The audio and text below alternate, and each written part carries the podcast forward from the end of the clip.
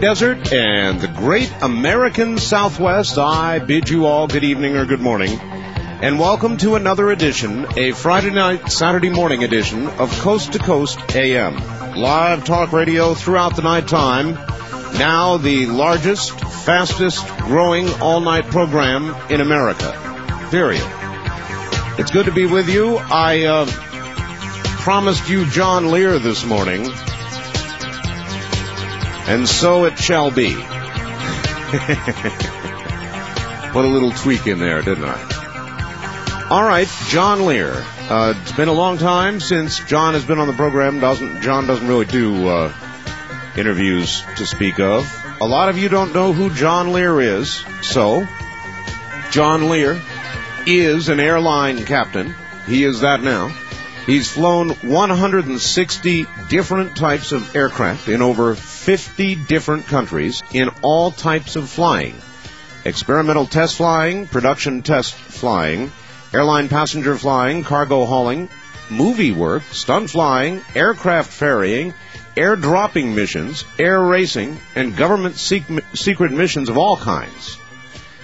Lear has held 18 world speed records in the Learjet, including speed around the world, and holds the most FAA airman certificates issued to a single individual, which include the airline transport rating, flight instructor, ground instructor, navigator, flight engineer, flight dispatcher, airframe and power plant mechanic, control tower operator, and parachute rigger. He has been a commercial pilot for 34 years, has been flying for 38 years. He holds the Professional Air Traffic Controllers Award for Outstanding Airmanship presented in 1968. He has flown missions worldwide for various government agencies. He flew in Cambodia, Vietnam, and Laos between 1967 and 73 and has flown extensively in Europe, the Middle East, Afghanistan, the Far East, and Africa. As a non-sked pilot, he has over 17,000 hours of flight time, of which over 13,000 hours are in jets.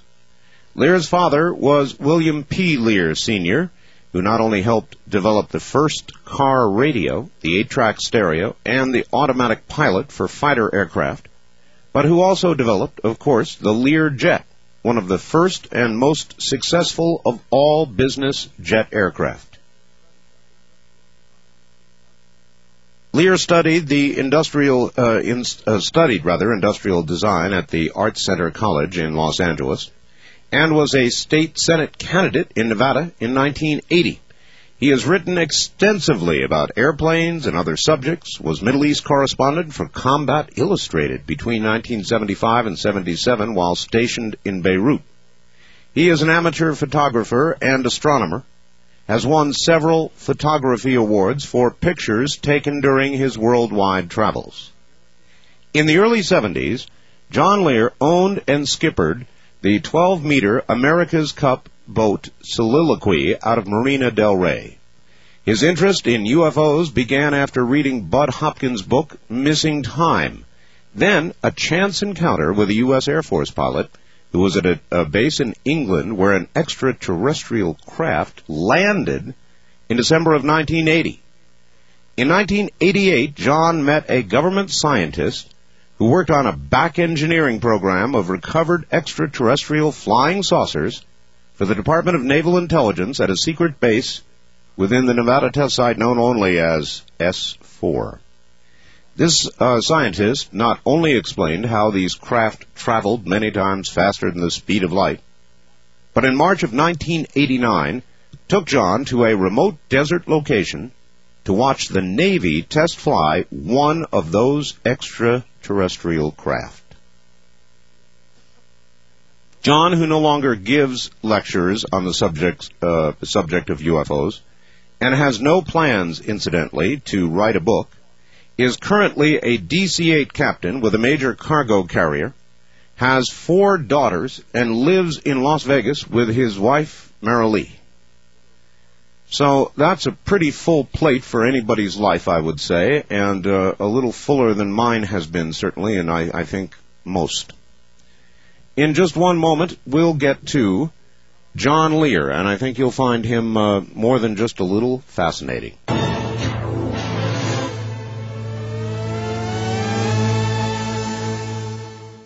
Now, ladies and gentlemen, here comes John Lear. John, uh, well, wait a minute. Let me put you on hold there and bring you up here. John, it's been a long time since we've had you on the program. Welcome back. Well, thank you. Yeah, it sure has been. It's been, what, over a year? At least that long, John.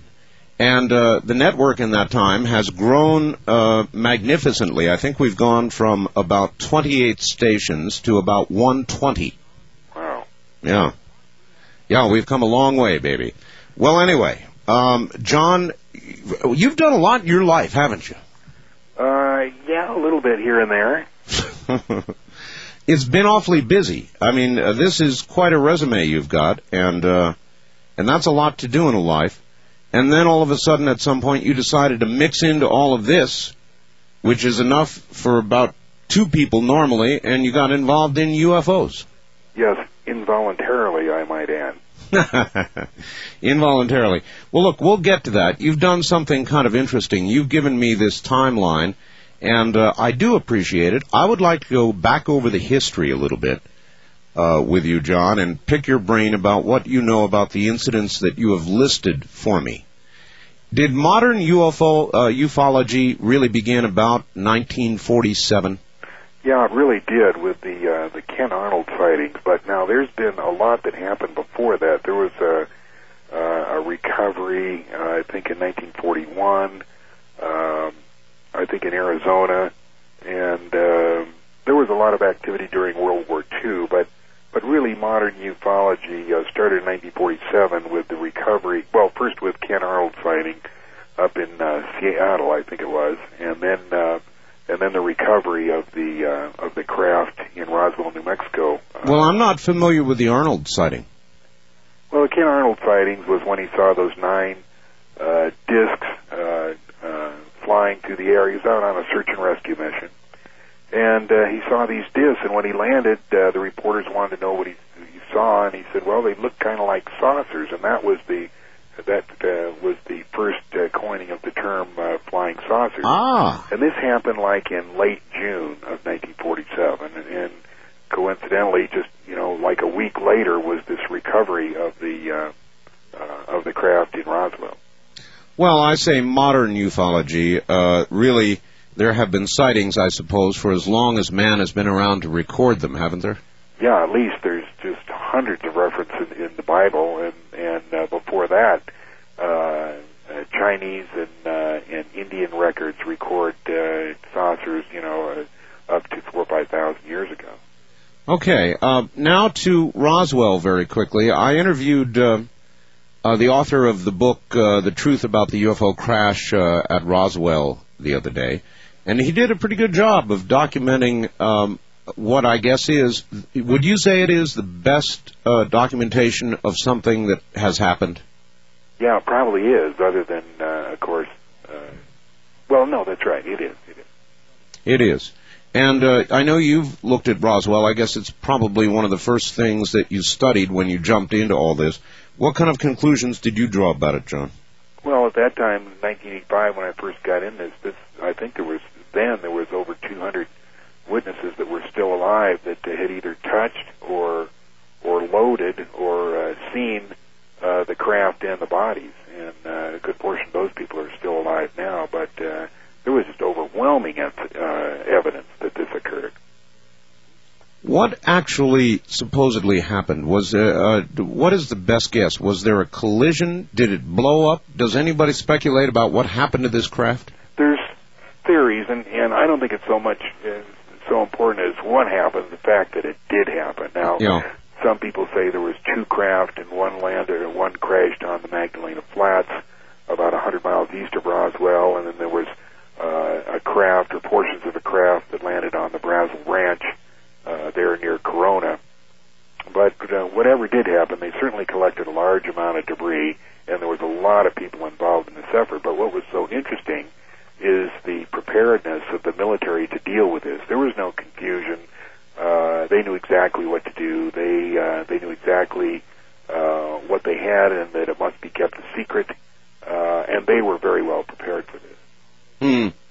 So that would indicate to you, I guess, that they had some knowledge of what was going on or They some interaction prior to that. had advanced knowledge that, that that there was a probability or possibility that this could happen, and they were very well prepared for it.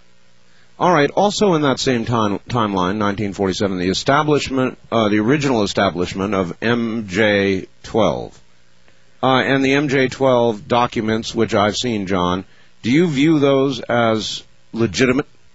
The information is legitimate, not necessarily the documents. Uh, President Truman certainly formed MJ12 uh, on uh, September 24th, 1947. There's enough evidence uh, in government documents that he did have a meeting uh, with certain people and did form this this body, which of course uh, has been in charge ever since. What What was the job of MJ12? Did it have? It had a charter, right? What was it supposed to do? The, the charter of MJ12 was basically to uh, research the craft, uh, determine uh, what it was made of, whether there was a threat to this country, and to determine uh, what uh, should be done to tell, if at all, uh, the public about what was going on. Mm-hmm. So they kind of were the overseers of all this. Yeah, they were and they are the overseers. The original 12 that were appointed uh, by Truman, the last one that uh, that died, I think it was 1983, and that was Sec- former Secretary of the Army Gordon Gray. He was the last member. As to who is involved or a member of MJ12 today, we can only speculate. Uh, I really don't know, but uh, Well, since that time, there must have been many members. In other words, people die, people retire, people get sick, uh, all kinds of things. So, if it's, are you are you saying it's still in place today? Yes, MJ12 certainly is in place, and uh, they have, re, you know, they would have had to replace the uh, the original 12. Uh, I don't think it would be more than uh, 30 were, were probably ever involved. People uh, people talk, John, about this current administration, the Clinton administration, and um, uh, how open they've been with the nuclear, you know, the tests that were done, the awful things that were done. Uh, and they have hopes that they will also be open about UFOs and maybe tell us what's going on. What do you think? Never. Uh, when I first got into uh, what they call ufology, and I think it's a dumb name, but uh, when I first got interested in this uh, and realized uh, the uh, overwhelming impact of what was going on and the cover-up that, that had been in place for so many years, I got up on my soapbox and uh, did lectures and said, "Hey, you got to listen to me. There's there's something going on here that we should all be aware of." And then that was like 1985. And now in uh, September of 1994, I believe that the government was correct to cover it up. And uh, as as short as uh, Hmm. uh, four, three or four years ago, I still thought they were planning to gradually release the information uh, so that the public would, uh, you know, not panic but uh, accept this.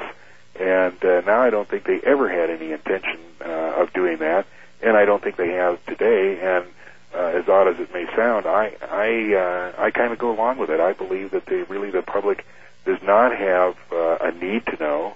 Uh, they don't certainly don't have a right to know. Uh, there's so many uh, aspects to this thing uh, that would uh, that would really disrupt public life uh, as we know it. That uh, that I don't think they had any intention of doing it. The only reason that they would maybe be forced to do it is if, if there was a, a crash or a landing that, absolutely could possibly not be denied. And they have uh, facilities uh, and teams in place to uh, to prevent things like that ever happening. There have been uh, saucers that have crashed very very near to cities, and it's been completely covered up. They have teams that, that go out, and uh, it's their business to be sure that the that the public never finds out. And if this includes uh, recloading, relocating personnel, or even terminating personnel that have uh, seen this unauthorized, either accidental or or on purpose, uh, they go to that extent. Well, I do know this. There have been uh, crashes here near us, John. I'm to the west of you, and you know what I'm near. Yeah. And um, uh, there have been crashes out here, and it's true. The public would never know. They get these areas uh, quickly cordoned off, and uh, you don't get anywhere near it. And, you know, it's wreckage, and it could be anything. And so who knows? If a saucer did come down, they could get control of it uh, very quickly, just like that, couldn't they? Uh, exactly. I heard one of one that uh, that landed, didn't crash, but landed just a, maybe a few miles outside of downtown Albuquerque. And these teams are located all over the United States. Uh, they're in underground facilities. They have helicopters. Uh, they have people who are uh, uh, technicians and heavy equipment uh, operators uh, who have uh, uh, passes and authority to go to any civilian or military base and uh, and drive right off with this heavy equipment. And their job is to go and and uh, keep this from being seen. And one of the first things they do is they have these portable walls that are put in place, uh, and then they secure the area. Uh, if it's like near a freeway, what they can do is have a uh, uh, heavy truck um, uh, purposely uh, have a wreck right there to block the freeway several miles uh, uh, from the uh, crash Wow. uh, or the landing. Uh, they can also start fires. They do uh, really uh, interesting things to keep the people from seeing them. Anyway, they elected the, they erected these uh, uh, portable walls around this thing, and everybody stood around trying to figure out what to do. I think it was there for about five hours, and then all of a sudden it just left Huh. and nobody got out. Uh, there was no communication, and it just left. All right. Uh, you know, we're very efficient in this country at doing this kind of thing, uh, and I don't doubt that for a second. I've seen it myself. But, John, they come down all over the world. Uh, or at least you would think they come down all over the world. So what about other countries less prepared to make it all a big secret? We go in and with uh, money, uh, we say, you know, we we need to have this craft, and here's so many millions of dollars. Be sure that nobody ever finds out about it. We had a recovery in uh, Bolivia, one in Argentina, uh, one in South Africa, just a very few years ago. Uh, all over the world, uh, except for Russia, we didn't have any control over those, and I don't know how that happened. Uh, I, I, I mean, I don't know what happened uh, in Russia, if there was any crashes there, if there was any recoveries there. So, What uh, in 1948 the Aztec recovery, uh, possible EBE1? What what does all that mean? The Mantell incident. as uh, Aztec recovery was a saucer crash in, in uh, Aztec, New Mexico, and uh, they recovered a few bodies from that one. It's not sure where they got their first live alien, but they were called, uh, they were named EBEs, extraterrestrial biological entities, by Dr. Detlev Bronk, who was one of the uh, first members of uh, MJ12. Um, at, at some point in that uh, 47, 48, 49, they recovered their first uh, live alien. Uh, the Mantell incident is separate from that. That was the P-51 crash um, piloted by Thomas Mantell uh, over, uh, uh, I'm trying to think, it was in Kentucky, uh, and he got up to about 30,000 feet. He was on uh, uh, clear communication, and he said, I have it in sight. It's enormous, a thing of tremendous size. And then the next thing they knew, this uh, P-51 crashed in the field. uh, it was uh, completely disintegrated. There are stories that Mantell's body was not in the crash, uh, but I don't know for sure. But that was the Mantell incident, and that occurred in the same year as the Aztec recovery. How many bodies totally do you think they've recovered? From between uh, 50 to 100, uh, representing at least five different civilizations. Uh, they're all on uh, uh, in cryogenic storage.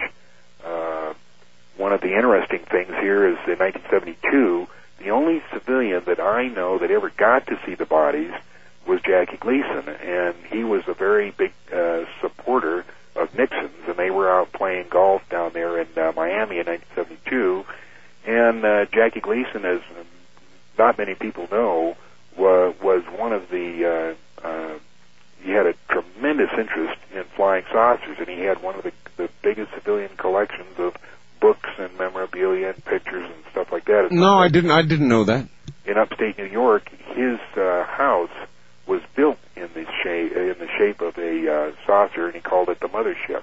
Oh, Anyway, uh, in conversation with Nixon, he said, uh, you know, was any chance of getting to see the bodies? And uh, Nixon said, yeah, sure.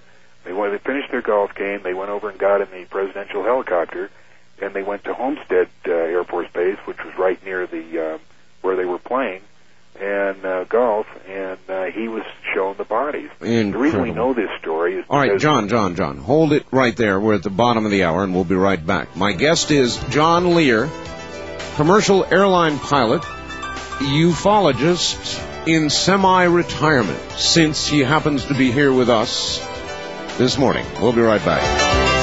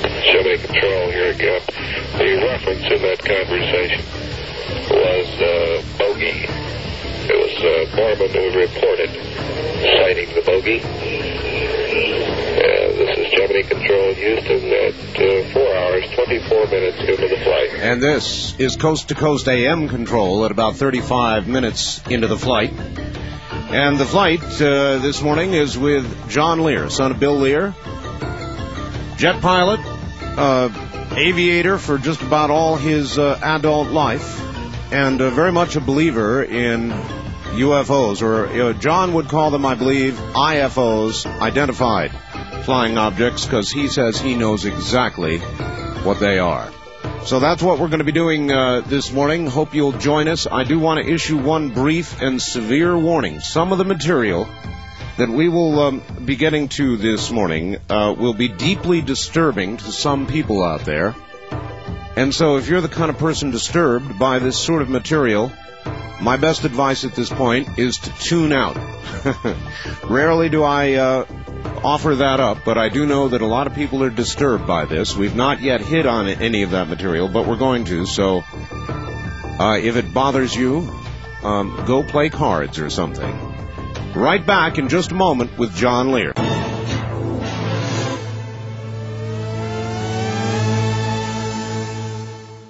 Back now to John Lear. John. Yeah. Uh, John, you were talking about Jackie Gleason and said that Richard Nixon uh, took him from a golf course to go see the aliens? Right, at Homestead Air Force Base, and the reason we know this is his second wife wrote a book describing the incident, how he came home that night, and he was all pale, and she said, my God, what's the matter? And he says, well, get me a drink and I'll tell you. So she got him a drink, and uh, he sat down. He said, the, you know, the most uh, interesting thing happened to me today, and went on to relate the incident about how he had seen the bodies. And uh, this book was never published, but uh, in the manuscript, this is how it uh, was. Wow. And so he actually got to see the, the bodies at Homestead? Homestead Air Force Base, right? Huh. That was one of the places that they had the cryogenic storage uh, and display for uh, people who were authorized to see the displays, like certain world leaders, uh, certain uh, uh, political people. Are they still there now? I don't know. I don't know. Well, surely we do still have bodies, don't we? Certainly, you still have them all. Uh, and no idea where they might be. No. I, I, I have heard some rumors lately, John, that there might be some bodies here in Nevada somewhere. Not, uh, you know, Area 51-ish, but somewhere else here in Nevada. Have you heard that?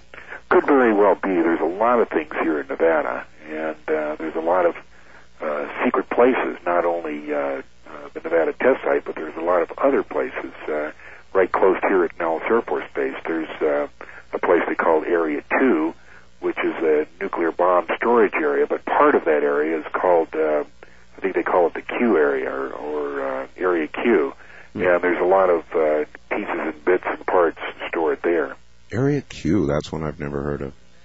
All right, um, I, there are so many incidents we could talk about.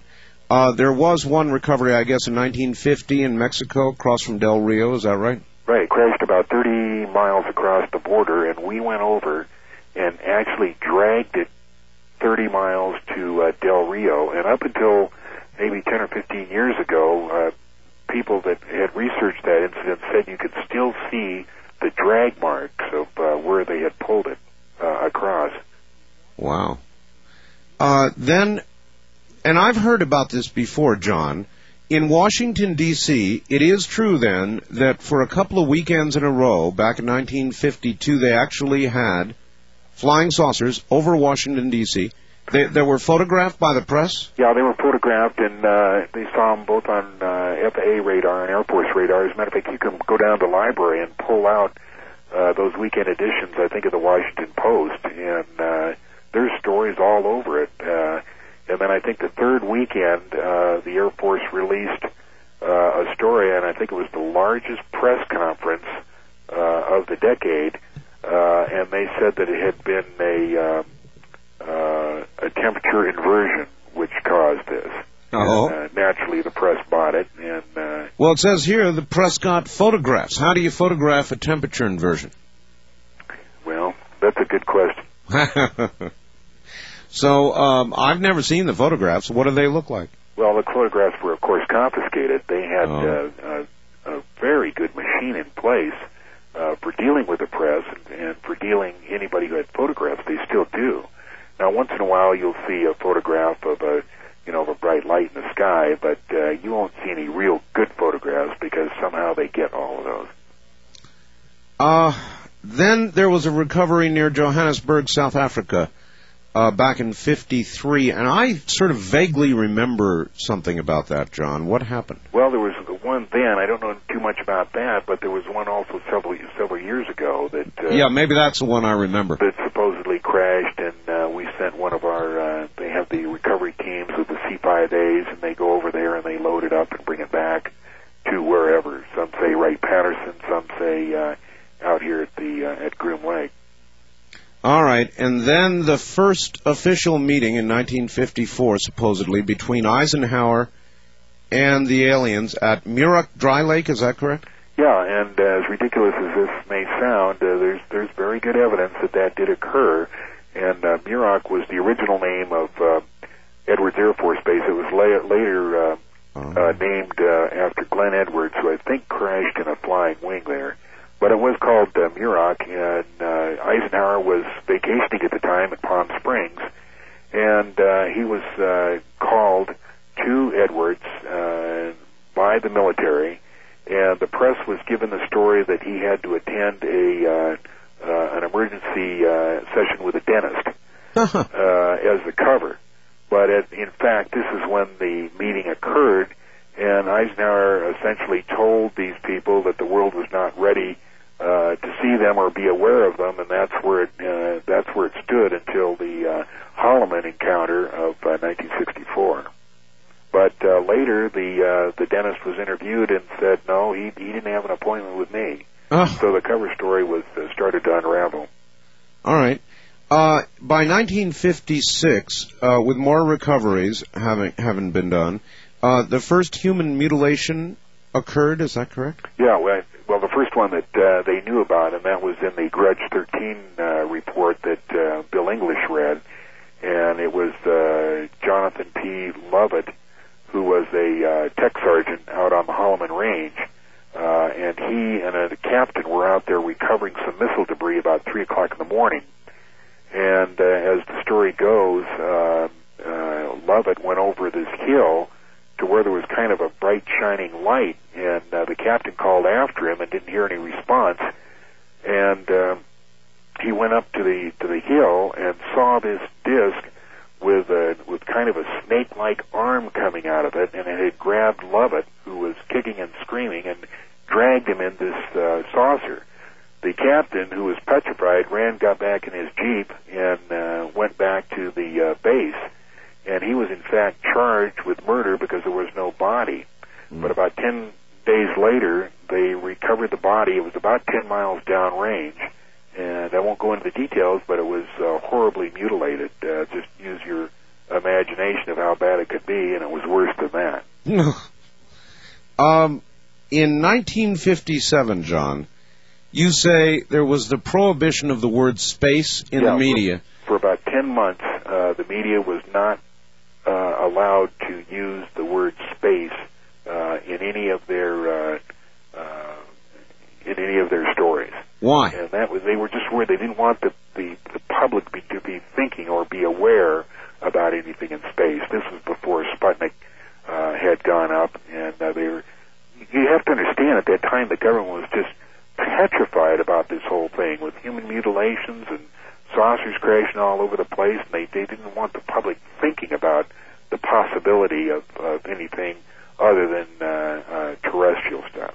John, while we're on the subject of mutilations, Linda Howe, who does this show with me on Sunday called Dreamland, concentrates a lot on animal mutilations. And um, I just got an article from somebody.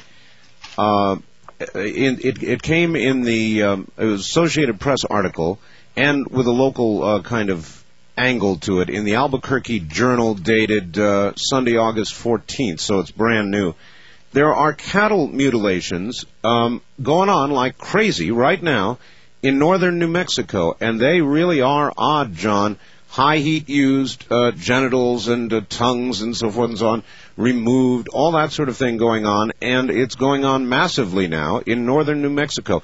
Are the cattle mutilations related in any way to the human mutilations? Uh, I don't know, but they uh, they do the same thing. They they core out the rectum. They uh, they take the genitals. They Yeah. carve the eyes out. Uh, they they follow the same pattern. We had a very interesting incident happen here in uh, Nevada. If you'll remember, in 1990, there was a big story about uh, 128 sheep uh, Oh, that yes. were found dead in central Nevada. Yes, I recall. Well, the interesting thing is, is that area was sealed off from all reporters and researchers, and no pictures were ever released, and no independent inspection was done. And after the initial interest, there was only one story done by a reporter in Reno. This reporter never went near the horses or the site, but relied mainly on unsubs- unsubstantiated reports from the authorities. And he wrote that the horses were killed by rifle bullets fired from persons who were uh, charged, but then later released for insufficient uh, evidence. Right. And this reporter received the Pulitzer Prize for his reporting. Huh. Um, if you had to hazard a guess with regard to all these cattle mutilations, what do you think's being done? I I don't know. It has it's, it has to do with genetic experimentation. Those particular uh, parts of the body, uh, I think they use it uh, hormones, secretions, that kind of thing for whatever their experiments are. Well, there are people who suggest that it's our own government, you know, that our government is somehow doing it. But it wouldn't make sense to me that our government would feel a need or would even have a need to raid anybody's uh, a cattle farm. Well, certainly, if it was our own government, um, uh, they would do it a little bit more discreetly. There's no question in my mind that we do some of that, but uh, the major portion of it is done by someone else. Well, you'd think the government could get cattle if they need cattle. Certainly, they could have a farm, and uh, they wouldn't leave the uh, the bodies lying around just to invite speculation. All right. Uh, the explosion over uh, Nevada that you talked about, then, then a recovery of a craft in New Mexico in 1962. Yeah, I was just trying to find a copy of that uh, of the uh, of the Las Vegas Sun had a front page story uh, of this explosion, and it occurred. Uh, well, it was seen all over Nevada, but apparently a part of it crashed in uh, in Mesquite, and uh, apparently that was one of the first test flights that our government uh, uh, made in in a recovered extraterrestrial craft. And because of the disastrous outcome of it, uh, there was no more testing in, uh, until 1972. But apparently, that was us trying to fly one of the extraterrestrial craft. Okay, is that one of them that had crashed, or was one turned over to us uh, in some way, or? All I can tell you is it was acquired. Now, whether it crashed and it was good enough working order to fly, or whether it was turned over to us as as one of the ones that uh, Linda Howe talks about uh, at uh, Hill Air Force Base in uh, Utah. Uh, everybody wakes up one morning and there's one just sitting on the ramp. The doors are open. It's just sitting there. Hmm. And that was one of the cases where we had to quickly cover it up and take it somewhere, but it was just sitting there on the ramp. Now, who gave it to us? I don't know, but it was just there. Hmm. Uh, boy, it's so hard to fill in the blanks sometimes. Uh, the Holloman incident in 1964, an agreement in the late 60s, the building of Dulce, recovery near Fort Riley, Kansas. That was a busy year. Yeah, that was uh, uh, the Holloman incident was documented by uh, uh, Sandler Productions. The film that came was uh, released in 1973, and that was actually supposedly the first attempt by the government to release information to the public. And they approached Sandler Films, who was a CIA front uh, in Los Angeles, to write a documentary uh, uh, outlining the history of UFOs uh, and to end it uh, with the actual uh, film of the actual landing at Holloman, uh, and uh, that was going to be the the uh, the uh, final part of the film. Well, they got all everything done. Uh, Emenegger himself, Robert Emenegger, who's a close friend, actually had 800 feet of this film in his house. Uh, he did not view the film, but he was given it to him by uh, Paul Shartle, who was head of the audiovisual department uh, at uh, Norton Air Force Base, and Shartle watched the film in its entirety. Uh, and he says there's no question that it was a real film, uh, and that it showed uh, these uh, three saucers coming down, one landing, the other two going away, and then three people coming out. Uh, they were humanoid, but uh, slightly different than us. They had a weapon. Uh, and this this film was supposed to be shown uh, at the last part of the the actual documentary. It was called UFOs Past, Present, and Future. At the last minute, the Pentagon withdrew the film and said, "We want you to not use this film, but depict the end uh, in terms of it may have happened." And so, if you ever see a copy of this, you'll see Rod Serling, who does the narration, say, let's consider an incident that uh, could happen in the future or, or uh, already may have happened in the past. And in fact, it had happened. Uh, and that's how the film got released. But uh, that was the incident, the Holloman incident that uh, that they talk about. All right. What is what is Dulce? The building of Dulce. Dulce was an underground base uh, that's that uh, still active. It's on the Calif- It's on the uh, Colorado New Mexico border, in the near the town of Dulce. Uh, it's it's completely underground. It's my understanding it's about uh, thousand to fifteen hundred feet underground, and it's where uh, supposedly the CIA and the aliens do joint genetic experiments. Oh, uh, I've been out to. Dulce. I've talked uh, with Gabe Valdez, who was head of the uh, Highway Patrol, New Mexico Highway Patrol, and his area was Dulce. I spent two evenings with him driving around the entire area, heard all his stories about all the craft he'd seen, and the evidence that Dulce was, was in fact there. And there's no question in my mind that it was there, uh, and that it, it still is there. And uh, there's a, a story that'll come up later, the what's called the Dulce incident, which happened in 1979 when we get up to that part of the uh, timeline. All right, and a recovery at Fort Riley, Kansas. Uh, yeah, there was a uh, either recovery or a landing, and several of the uh, soldiers who were there uh, watched it come down. Then one near Kecksburg, Pennsylvania. That's a very famous event. It's covered in a lot of these uh, things like Hard Copy and uh, uh, Entertainment Tonight. They do the story on this every once in a while, but there was a uh, recovery there of an acorn-shaped uh, object, and there's quite a lot of evidence for that. Boy, we must have a lot of artifacts stored somewhere, not just bodies, but discs and parts of discs and all the rest of it. We have, we do, and uh, I was just reading a story here from one of uh, the researchers, uh, Stringfield, uh, talked about four uh, military personnel who were uh, engineers, and they were flown uh, one night, uh, four hours. Uh, I think they lived back uh, near Wright Pat. They didn't know where they were being flown. They had to s- sign special security oaths. Uh, they say that after four hours they landed and they were blindfolded.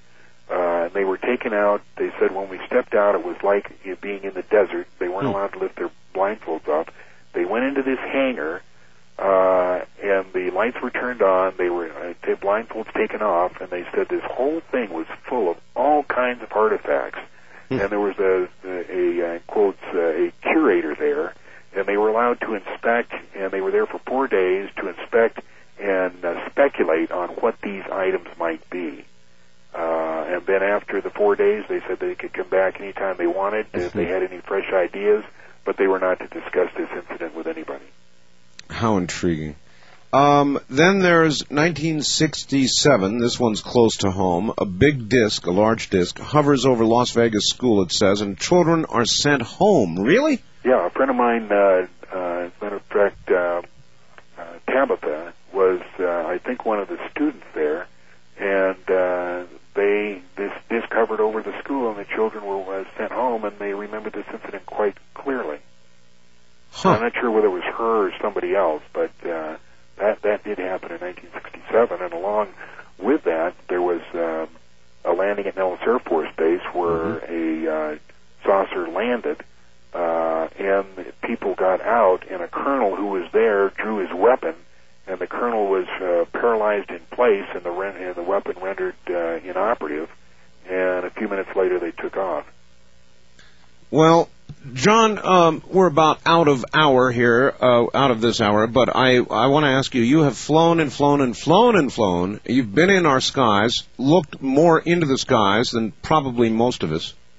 In all those zillions of hours, how many air hours do you have now, John? Do you know? Seventeen thousand. 17,000 hours. Yeah. In 17,000 hours, one would think if they're up there, you would have been one of the guys who would have seen one of them.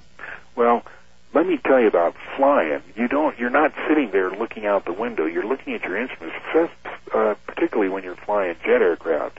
Now, at night, when it's more likely you're going to see something, you can't see outside because you've got the glow of the instruments inside, and you have to put your face up to get rid of all the cockpit reflections to do it. And it's just it's something that doesn't happen. So then, unless it was close and bright, you probably wouldn't see it. No, you really wouldn't. And the only time that I ever saw anything, uh, and it's still interesting these days when I think about this incident, it never occurred to me. I was in a Learjet. It was in the afternoon. I was descending from over Palm Springs. I was on a flight from Wichita to Los Angeles. I was descending through about 18,000. Let's see, how, how high would I have been? No, John, John, John, John, John. I've never heard this story, um, so hold this story. We're now at the top of the hour. When we come back, we'll tell the story. Okay, All right? okay. Now that is one I haven't heard. Apparently, John has seen something uh, as he thinks back over it. Hmm. We'll get to that right after the news at the top of the hour. Cheerio, everybody. Friday night turning into Saturday morning. This is CBC.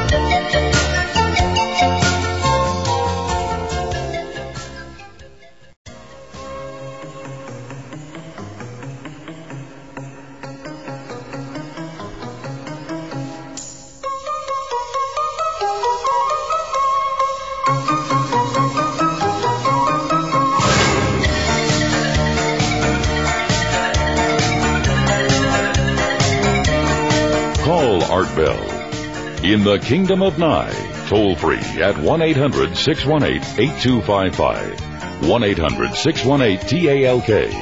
First time callers 702 727 1222.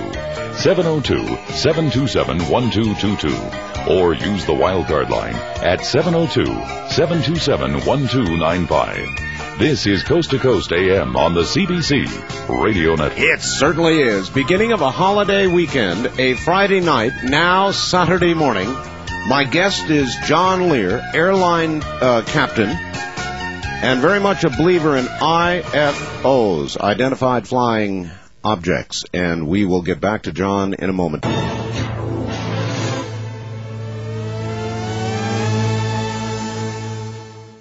Once again, my guest, John Lear, uh, who has flown in jet aircraft for many, many thousands of hours, and uh, pressed a little bit, now recalls one incident where he saw something or another. Anyway, John, when was it? What did you see? Well, it was like 1966 or so, and uh, uh, I was descending in a Learjet from, uh, I was on a flight from Wichita to Los Angeles, and uh, descending through like 30,000 feet, and from my, I was headed uh, westbound, and from my left to my right, I saw what I thought at the time was a uh, NASA lifting body, that uh, X-24 or one of those type things remember the one that the six million dollar man crashed in. I do, yes. And that's what it looked like. And it went by, and uh, I uh, mentioned it to the co-pilot. When I landed, I distinctly remember calling Hank Beaird, who was uh, chief test pilot at Learjet, and I said, "Man, you'll never guess what I saw today." And he said, "What?" And I said, "A lifting body passed me." And only after you know 25 or 30 years do I look back and say how ridiculous that was, because there, under no stretch of the imagination would a lifting body be in the main approach corridor for the Los Angeles International Airport. Heavens no. So uh, I don't know what I saw, but in, in all my thousands of hours, I guess that's the only strange thing I ever saw. That's it, huh? All right. Um, there's so much history to go through here, John. Um, I guess let's jump up to um, the, a, a violent encounter, supposedly, between UFO humanoids and the U.S. military at Lumberton, Ohio. Yeah, there, there was two. There was one that happened in uh, Cambodia and one that happened in Xenia, Ohio. Uh, the one at Xenia, Ohio, uh, was an encounter between uh, uh, the occupants of an alien craft and a U.S. military detachment, and there was 11 American casualties and an unknown number of aliens. And uh, one of the people, one of the researchers, met a guy who worked at the off-limits area at Wright Pat, who claims to have seen bodies on litters arriving at the base during that time frame. Wow. You know, as I go through the history, it is interesting in, in one respect. Um, all of these occurrences, all of these witnesses, all of these bodies, um, uh, how can it? Well, of course, it isn't really kept secret because here we are talking about it, but still, the official cloak of secrecy remains. How can that be? It's great. It's uh, they can keep a secret if they if they want to. Well, you know that's really true, and if anything, uh, the revelations about the uh, uh, the nuclear testing, I think, prove that. Um, you know how I, I can't imagine how our government could have kept secret the fact that they were feeding radiation to children, uh, that kind of thing. Yeah. But they did. All right. Um, you mentioned uh, Cambodia, a firefight between U.S. military and small gray humanoids. Yeah, that was uh, in April of 1972, and uh, what happened is uh, uh, members of the U.S. Army Special Operations Group were involved in a firefight with the occupants of an identified alien craft. Uh, there were several alien casualties and a single human death, uh, though several were burned by an unknown weapon. And what happened was this platoon happened on a group of aliens who were sorting human body parts into large bins and sealing them. Uh, a firefight ensued, and several of the aliens were killed uh, uh, and through headshots because the suits that they were wearing were essentially bulletproof. And as the soldiers pulled back, several of the aliens quickly packed as much as they could, uh, got in this craft, and uh, it took off. Uh, the unit was in, uh, interrogated originally by military personnel and then by civilians who were identified as representatives of MAJIC. Uh, and they are a part of the uh, Majestic group that go out and uh, help cover these things up. All right, looks like we're going to jump into the tough stuff early. Why, John, would they be packing up body parts? Well, you got me. You know, for every every answer I've ever gotten in uh, all this research, I get ten more questions posed. So if you're looking for answers, Well, I think this though goes to a pretty awful area. I mean, uh, you have not ruled out the possibility, have you, that we are for them food? no, but it, it's kind of far out. I did make that statement once in a in an interview, and I've regretted it ever since because it sounds so outrageous. Uh, I'm not sure that. that Uh, listen, uh, let me stop you, John. Um, it really did sound outrageous then, but you know something? I've been interviewing uh, a lot of ufologists, scientists, uh, scholars, people who have said things that when they say them, John, they suddenly hearken back to some of the early interviews that I did with you, and I'll say, and I'll say to myself, sometimes out loud, I'll be damned. You know, I remember John said that, and a lot of people guffawed, and uh, and here here we are. I mean, a lot of that stuff that you told me, John, has been coming back recently. yeah. And a lot of investigators, John, are beginning to go down some of the same roads you did. Back then, you were one of the only ones saying, look, These guys are not necessarily warm, fuzzy, nice people who wish us well. Right. And you were almost alone then. But now, let me tell you, John, more people than not are beginning to join you in that uh, in, in, in that view. yeah. Uh, at any rate, um, the Dulce incident. Okay, now the Dulce incident I first heard about in uh, 1986 or 1987 when I was invited to, to be uh, part of a group of researchers who met at Crestone, Colorado, and we just traded information. And I was handed a letter by one of the guys who knew uh, who had gotten this letter from a person who lived in uh, Las Vegas, and said, "Why don't you research this?" And it talked about this underground base, and it was founded so far out. But I met with this person, and uh, and she had known uh, one of the uh, officers who had worked inside this this base, and originally told about the uh, the massacre uh, at Dulce. I further heard uh, a story by a guy named Paul Bennewitz who lived uh, in Albuquerque who was involved in this, and he told me about it also. And the story went that in 1979 we had 44 scientists who were being instructed by the aliens in some subject. I don't know what it was, but uh, they were being instructed uh, at Dulce, and for some reason uh, it was agreed that that uh, that our security force, our Delta force, would not carry conventional weapons at any time in this uh, classroom or around this area. And for some reason, one of the officers walked in with a conventional sidearm, and the alien killed him outright. Now, how that was done, I don't know. But uh, on the uh, on the video on the monitor, uh, his compatriots or, or the Delta Force saw that he was killed, and they went down en masse to uh, uh, to exact revenge. And it ended up that all 44 scientists and about 66 of the Delta Force were killed. It was just a complete massacre. So I just put this in the file as an interesting story, and uh, it didn't come up again until Bob Lazar, who worked at the uh, at S4, and we'll get into that later, read a report that documented this massacre. Now, the only thing different about the report that he read was that uh, it, in the report he read, the massacre occurred somewhere around uh, Area 51 or Groom Lake. Is there any indication of how they were killed, John? No, just head wounds. In the report, it was said that they died of head wounds. Head wounds. Again, um, that's a lot of relatives uh, who are going to be requiring explanations and that sort of thing. How was it all explained? Well, now remember, this is this is just you know speculation of how they handled it. We've we've realized now that that most of the people that get in this program uh, do not have relatives for one reason or another. Either they're orphans or or their or their family is uh, passed away or whatever.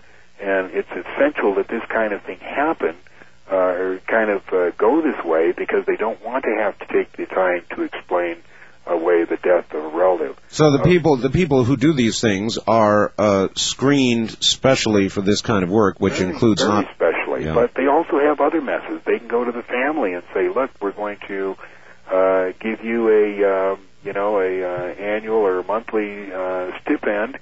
Uh, but this is, uh, you know, national security, and it's for uh, God and country. And so here- mention this again. Yeah. So sign this, and uh, it'll be done.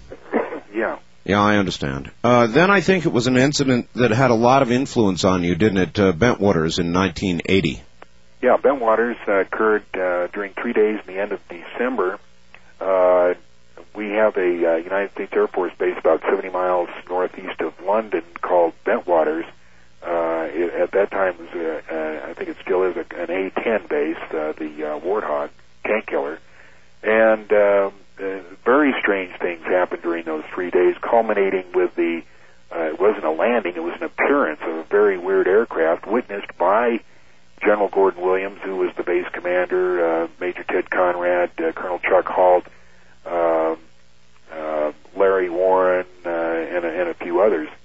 Uh, but at any rate, the, the incident uh, did occur, but it was just a story as far as I was concerned. Many pilots had heard it. And in 1985, I ran into a friend here in Las Vegas, an Air Force friend that I knew in Laos.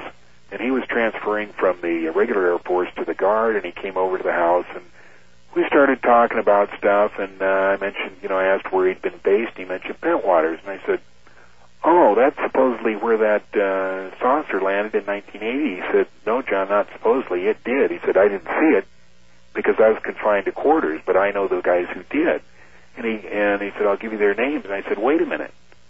You're telling me this stuff is real? That, that there are flying saucers? Because Mhm. at this time, you know, I had no no real interest in this stuff. My interest was in spy planes, SR-71s, U-2s. Uh, I understand. Uh, What about your dad, uh, John? I know your dad had great abiding interest in all of this. Didn't any of that rub off on you, or did did was it self ignited? no, because there was just there was no proof. He was certain that they existed, and now that I look back, it's because of who his friends were. He was friends with uh, uh, General Vandenberg, who was first head of the CIA and original member of MJ-12. He was very, very go- close friends with uh, Jimmy Doolittle, who was uh, up to his eyeballs in uh, in this alien stuff. Uh, but you know, he never let on to me, and and it was just not a part of my interest. Sure, you know, everybody's interested in flying saucers, but you know, unless you see one or have hard evidence, it's just not a part of your life. But in 1985, it became a part when uh, Greg said, "Yeah, it, it's true. It's going on," hmm and that's what uh, involuntarily, I might add, launched me into this uh, research. Okay, so that was then really the beginning of your interest. Right. All right. Um, uh, in 1983, uh, you you have written second attempt at public disclosure. Linda Howe, MJ12, and something about HBO. What does all that mean? This was when it, Linda Howe was uh, contacted by MJ12 in order to do a documentary, and they said that they would make available to her many, many thousands of uh, feet of uh, saucers and whatnot, and they wanted her to write a documentary that would be presented on HBO. And she contacted HBO, and HBO said, "We'll do it, but before we air it, we want uh, we want a filmed uh, uh, interview with the president, his chief of staff, and his national security council, saying that this is true." And MJ12 essentially led her on a uh, uh, round robin, so to speak, of uh, different bases and different facilities and all kinds of things for about eight months. Uh, at the end of which, uh, it was it was just terminated. She never heard anything more. Well, that must have been very frustrating. I'm going to have to ask her about that. She that. had ne- she, there was no more contact, and only a few years later did she run into somebody who was involved in that, and they said, "I'm sorry it turned out the way it did, uh, Linda, uh, but we had no option." There was no further explanation. wow, strange. But the stories she told me of where they took her and the things she saw is just absolutely fascinating. And of course, uh, Linda Howe is very articulate, very Oh, yes. knowledgeable, Oh, yes. and keeps voluminous notes.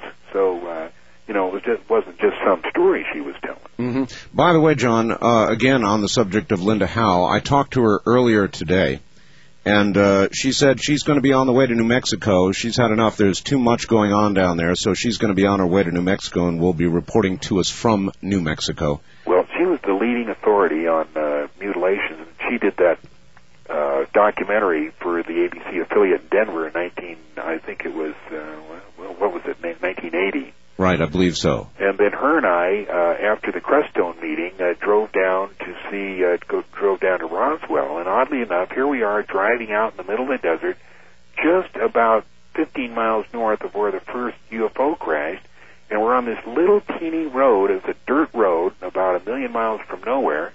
And uh, we're I'm driving along in this truck, and we saw a dead cow. And I, I thought, well, here I am with the world's leading authority on cattle mutilations, and we see a dead cow. So we get out there, and, and there was none of the classic cookie, uh, cookie cutter uh, uh, incisions, but we started looking around, and, and we saw three others, and then we saw two others, and then I stood up on the uh, the bed of the truck, and I think we counted 34 cows.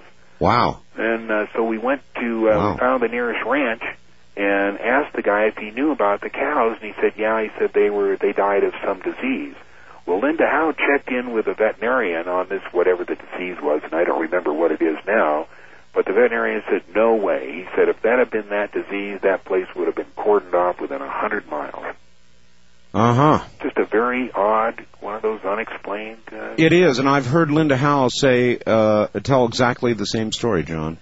Uh, so I guess that's the way it happened. that was her. That's weird. and that was uh, like in 1986. All right, all right. Um, she's still trying to get it out to the public uh, today, and that's uh, what uh, well over a decade now. Yeah. Uh, then the Eisenhower Breed 84 um, leaked to Hollywood producer and friend of Bill Moore. Yeah, that was Jaime Shandera, and uh, one day he received in the mail uh, this film, which was undeveloped, which he had developed, and it was uh, it was the Eisenhower briefing as as we've come to know it, and it was uh, supposedly the briefing that Eisenhower got when he became president on the alien situation. It told the members of uh, it told about the Roswell crash. It told uh, what there. It told the original members of MJ12 and what they planned to do with it. It's a very interesting document. Now, people say, and I say the information was definitely true, not necessarily that the document itself was uh, was a legitimate document. All right, all right. All right. Um, then uh, you say 1985. My interest begins. Uh, actually, it began a little earlier than that. What what made you write that, John? Why 1985? That's when Greg Wilson came through Las Vegas and uh, And told you the story about Bentwaters. Bentwaters story. Yeah. Okay, I see. Then 1986, uh, and I remember this one very well. JAL 747 captain is followed by UFO three times as big as an aircraft carrier, and I remember that. It was an enormous, uh, enormous craft, and it followed him for an hour. He was on his way from uh, uh, Keflavik, Iceland, to uh, Anchorage, fuel stop in Anchorage, and then on to Japan. And uh, about uh, an hour out of uh, Anchorage, at uh, 33,000 feet, this night, uh, this thing appears in front of the aircraft. And uh, it was not a passenger flight; it was cargo, and so there was only three guys in the cockpit, but they all saw it. Radar had it. Returned to be sure it wasn't a, some gigantic reflection of some sort. They uh, they went down to um, uh, 29,000 feet to see if it would follow them, and it did.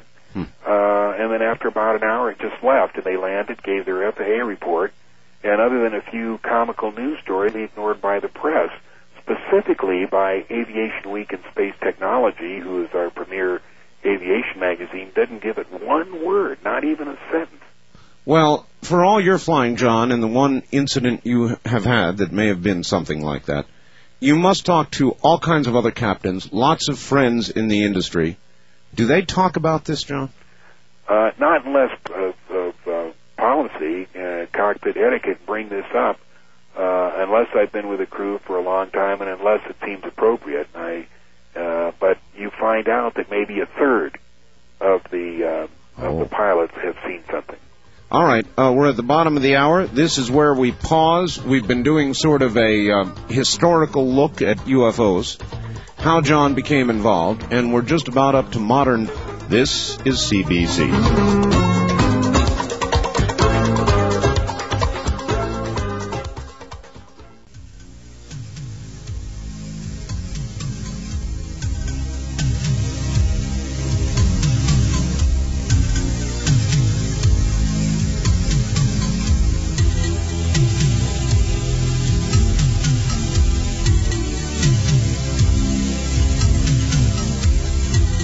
The Coast to Coast AM with Art Bell.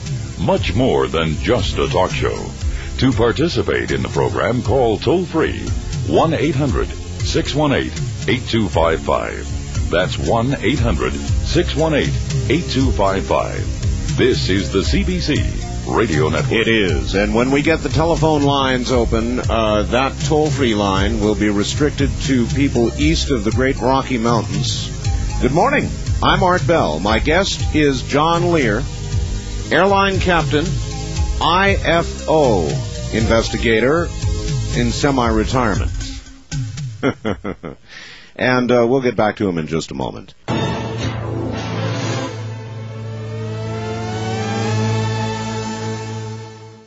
All right, back now to John Lear. John? Yeah. All right. Um, we're we're getting up toward the modern day here, uh, but first let us look at 1987, and uh, particularly the Gulf Breeze sightings because that's still going on, John. Uh, it's still going on. We're getting photographs. There have been recent photographs. One, uh, which is a very interesting picture. A lot of people are following up on that right now. And um, the same gentleman at, at Gulf Breeze uh, continually seeing these craft. What is your assessment of what happened at Gulf Breeze?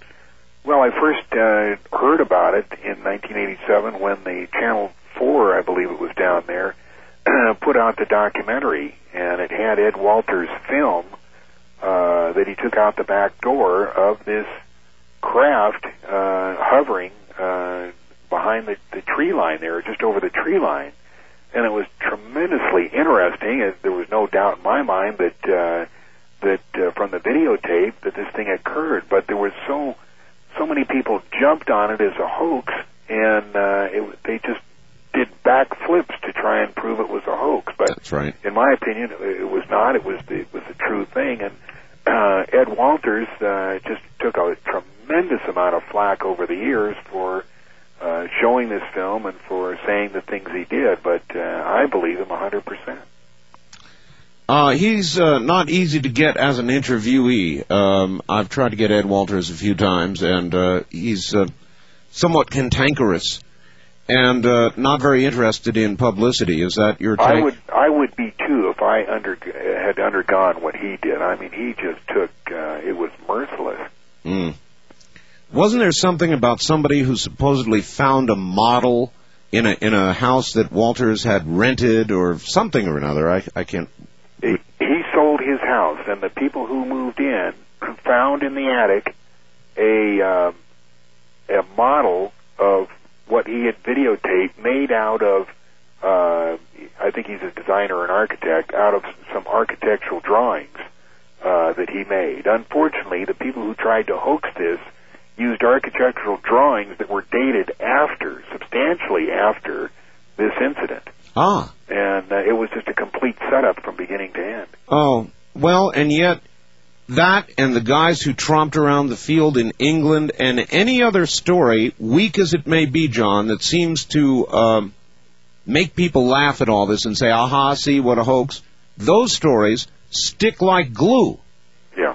50 people can look up in the sky and see a saucer or see a craft and uh, and one stupid story comes along and it blows away all that good uh, how come why is that Because the disinformation is so firmly in place after 46 years that there's just no way. It's just, they've done a fantastic job with the, of uh, disinformation. what is the uh, John Lear hypothesis Uh, that was the hypothesis that I wrote in December of 1987 when I felt really strongly that people had to know what we're here and and uh, they have a deal with our government to uh, to provide um, uh, help in the uh, in the security and the secrecy of the overall program in return for uh, advanced technology, some of it weapons, some of it other technology, and it was just something that I wrote then, which became known as the John Lear hypothesis. Mhm. Since then, I've you know modified several of the views, but essentially it's it's the same.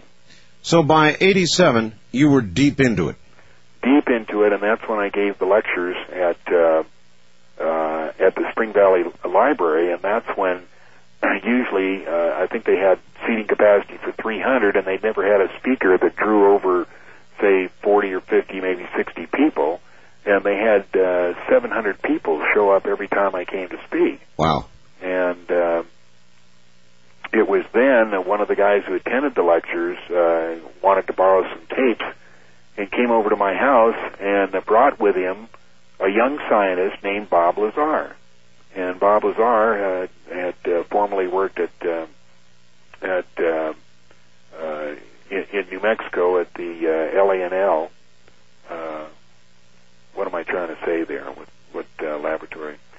Uh, San, was it Sandia no, not Sandia. I don't know how I could uh, forget that name, but he worked there as a scientist, and uh, he just didn't believe in uh, UFOs at all. I mean, it just it was it was a joke to him.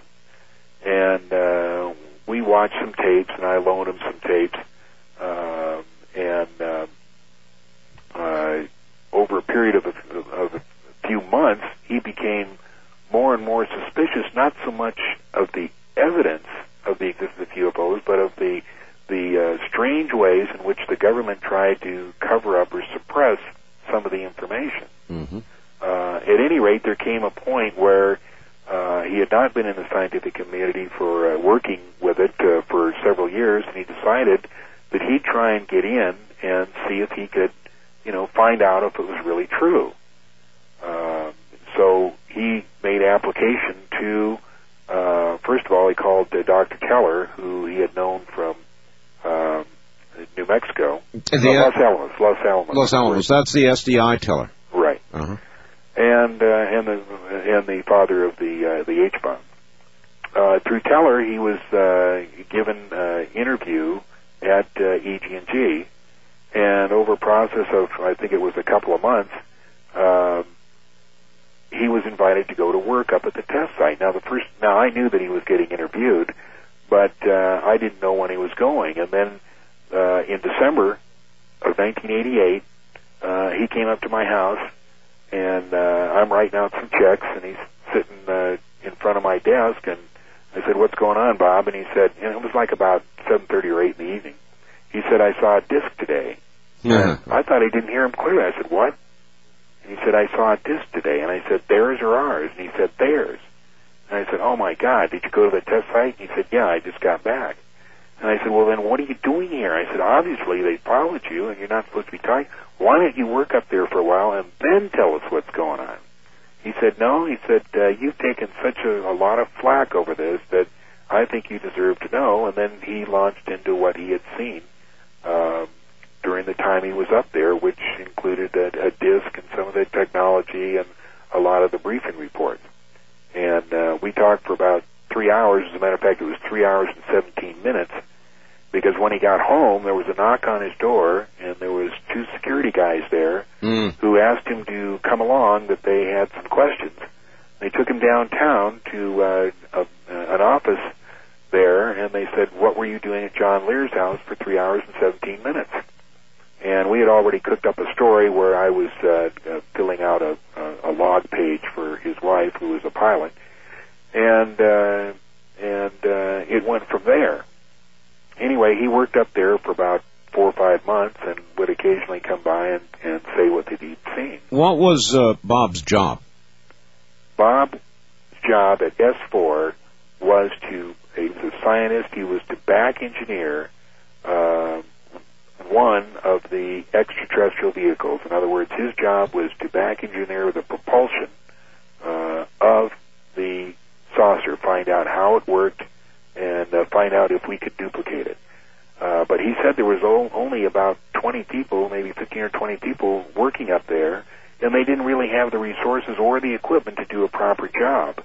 And one of the reasons he went public was his disagreement of how the project was being handled. He felt that it should be uh, more spread around, that people with with the actual talent, more people with actual talent, should be allowed to participate in this project So it was very compartmentalized. very compartmentalized as as all things are. But at any rate, on March 21st, uh, 1989, I was over at his house, and, and it was a Tuesday, and he said, uh, "John, they're going to test fly one of the craft tomorrow. Do you want to go see it?" And I said, "Well, how can we do that?" And he said, "Well, I know a place near Groom Lake. We can drive, uh, and we can not be within the con- confines of the restricted area, and we can watch it." So uh, he and I, and uh, I think his wife and uh, Gene Huff, who was the one who introduced me to Bob, drove up there. And I said, you know, when do they test? He said, well, right at sunset, and it's always on Wednesday evening because statistically, that is the time of least travel in in that particular uh, area, uh, Highway 375. So we go up there and uh, unload the. We had my motorhome, and I had my Celestron 8 telescope, which is a very powerful telescope, and we were, were unloading it, and here this thing comes up from behind the mountains, and they're watching it, and I'm trying to focus it in, and uh, very difficult because I had the uh, 90 degree objective in it, and up is down and left is right. But finally, I got it, and uh, there was no doubt in my mind. I was looking at a real flying saucer. It was uh, kind of yellowish orange, and it was radiating something. Uh, it was glowing, and it settled back behind the mountains. And uh, for all the people that try and discredit Bob and say, no, he didn't work there, no, he's just making this all up. You know, the fact is, he told me a day in advance exactly what would fly uh, within, you know, plus or minus thought for myself. So unless you think I'm in on the hoax, uh, you know, he's telling he did work there. Well, uh, of course, he's been way out on. Um, you know, there's been no uh, remuneration that I'm aware. Of. Guess you. There is some kind of a movie underway, though, isn't there, John? Yeah, they're making a movie on his life story. On And, Bob uh, Lazar's life story. Yeah, Uh-huh. and it's uh, I think New Line Cinema. New Line Cinema, is, sure. is the movie company. I don't. Uh, I think they're they're well advanced in the project. I think they finished the script. I don't know too much about it, but uh, Have you been involved in it at No. all? No, not at all. So, through all these years of doing the interviews with you, John, as as you've investigated and I've done radio, I have yet to see you be involved uh, in in any profit aspect of this, and you just haven't gone after it. And I'm sure you could have. I mean, your name is everywhere in UFO journals, and you're uh, have been at the very center of it. So you could have capitalized on it at any point. No, I just wanted to find out what the truth is, if if that was possible, uh, just for my own uh, interest. You know, I I love flying, and that's my business, and I do it. You know, 18 days a month, and I have know, 10, 12 days off, and uh, I go out and uh, on my days off and take care of my lawn and and the rest of things I have to do. I'm not, you know, totally absorbed, as it's very easy to get in this field, and your whole life is consumed with chasing down every little lead. Uh, you know, I think I got to pretty much as much as we're ever going to find out, uh, and that was enough for me. All right. Um, you were working uh, flying then, of course, as you always do. Right. And this whole thing got you fired, didn't it? Yeah, I, I was the senior captain with uh, a very large charter company called American Transair. Uh, I was the senior captain on the Lockheed L-1011. I had been there for six years. I was a check airman. Uh, and July 7th, they called me to Indianapolis, and I, I really didn't know what it was about. And I walked into this room, and there was the uh, vice president of operations, the chief pilot, uh, an attorney, and a guy from human resources. Uh-huh. And they held up an article that had been written about me, and they said, John, is it true that you believe in flying saucers? And I said, yes. And they said, why? And I gave them a, you know, about a 10 minute summary, and they said, John, there's just no possible way that anybody who believes in flying saucers could be a captain for American Transair. Uh, you're fired. You're Yeah. fired, just like that. I said, well, now look, I said, if it's, you know, I I've tried not to involve the company at all. I said, how about if I just not give any more lectures and we take a look at this maybe 90 days down the line and you can see that, you know, I've been true to my word. And they said, no, this is it. And uh, so they gave me three months' pay if I would sign a statement that I would never sue them, uh, which I did because I couldn't afford to go very long without a paycheck. Sure. And I went to, to work for another company. As you look back on your career now, John, uh, how much effect, other than that particular incident, has there been? Uh, I lost another job that I really would have liked to have had uh, that involved the Air Force and uh, NASA. It was a project that I really wanted to do, uh, and I was actually hired by the contracting company. Uh, but they called me up one day, and uh, the contracting officer and said, "John, I don't know what you did uh, to irritate the Air Force and NASA, but when we submitted your name as one of the pilots, they said not only no, but hell no." And uh, so Mm. So No. there's there's been plenty of effect then. yeah, I don't I don't give lectures anymore. I never wrote a book. I don't intend to. Uh, this is really the only only thing that I ever do is whenever you call because uh, you've been uh, uh, Hmm. really fair with me and uh, over the years, and it's just kind of nice to come on and uh, and chat once in a while. Yeah, it has been a lot of years now. All right, so that's a pretty complete history of your involvement and of UFOs in general. Uh, I've got a fax here, and anybody else who wants to fax us with a question, by the way, you're welcome to do it uh, at area code 702-727-8499. And I'll get I'll give that number again. But but here's a question for you, John. It's a classic. Uh, Art, a lot of people speculate the reason UFOs are kept secret is that it would conflict with religion. Personally, I think UFOs and religion can cohabitate in uh, reality with no conflict. I'd be interested in what John has to say on the subject. Uh, as you know, Art, I steer c- clear, totally clear of any religious aspects of this because all it does is irritate people. So, It really does, I know. And Yeah. so I thought thought I'd just go ahead and get it out of the way with that but question. the, the answer is yes. What, the the overriding reason is religion. And uh, before we go to the phones, if that's what we're going to do, We're right after the top of the hour, John. Is what? Uh, right after the top of the hour, we'll go to the phones. Okay, well then give me time to ask five questions and answer them to avoid having people call up and ask the question. All right, good. Let's. Uh, you want to start on that now? Okay. All right, go ahead. If they're here, why don't they contact our president? Well, I think we all know the answer to that concerning our current president, but let's assume we had another president. and the answer is this. When you visit an ant farm, do you just talk to any old ant, or do you find the queen and talk to her? Huh. Here's the I, sec- I I'm not sure I like being thought of as part of the ant farm, but I guess I am, huh? Here's the second question. Mm. If the government couldn't cover up Watergate, how could they cover this up for 45 years? Well, the Watergate episode was an inside job to get uh, Nixon out of office, uh, just as the assassination of President Kennedy was, but with a little more, but not much more, tact. Now, that doesn't mean I agree with Nixon, but, but that was an inside job. The fact is the government can cover up anything they want to if it's important enough, mm-hmm. and I can sure assure you that if you are reasonably well informed, that you only know about 5% of what there is to know. I used to wonder about that, John, myself, but I I too have joined the club of you bet they can keep it secret. So Yeah. Now, let's see. If if what you have to say is really true, John Lear, then why doesn't the government stop you? Mhm. Number one, it would only add credibility to my story, and number two, I don't reach enough people for it to make any difference. The belief systems are too well locked in for me to be of any great threat at all. Without hardware, there is simply no proof, regardless of the number of uh, eyewitnesses. it's true. Uh, why wouldn't any of the astronauts or military officers come forward and tell the truth? And the answer is for the simple reason that all of us are dependent on money, whether through current employment or retirement pay for our very existence. For an astronaut or military man to come forward with the truth would net him three minutes on hard copy and the rest of his retirement working at a 7-Eleven. Yeah. For, for what? Yeah, I agree. Although there was a recent statement by Neil Armstrong that uh, would cause your teeth to rattle. Are you familiar with that at all? No, what did he say? I, uh, uh, rather than paraphrase it, John, I'm going to dig it out of my computer during the top of the hour, and I'll give you the comment. Let, we'll see what you have to say about it. It's fascinating. Anyway, do you have one more? One quick more is, uh, what about the news media, your Dan Rathers and your Tom Brokaws and your Ted Koppels? Why wouldn't they come forward and tell the truth?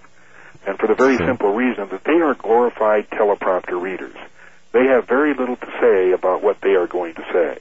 They can't come in uh, one fine day and say, tonight I'm going to expose the UFO cover-up. There are just too many people over him with vested interests, such as the station license, to let him do that, notwithstanding the fact that all he has is words and no hardware. Hmm. So we've got rid of those five questions. Uh, we have, but uh, without fail, John, I would bet at least four out of five of them will be asked before the night's over.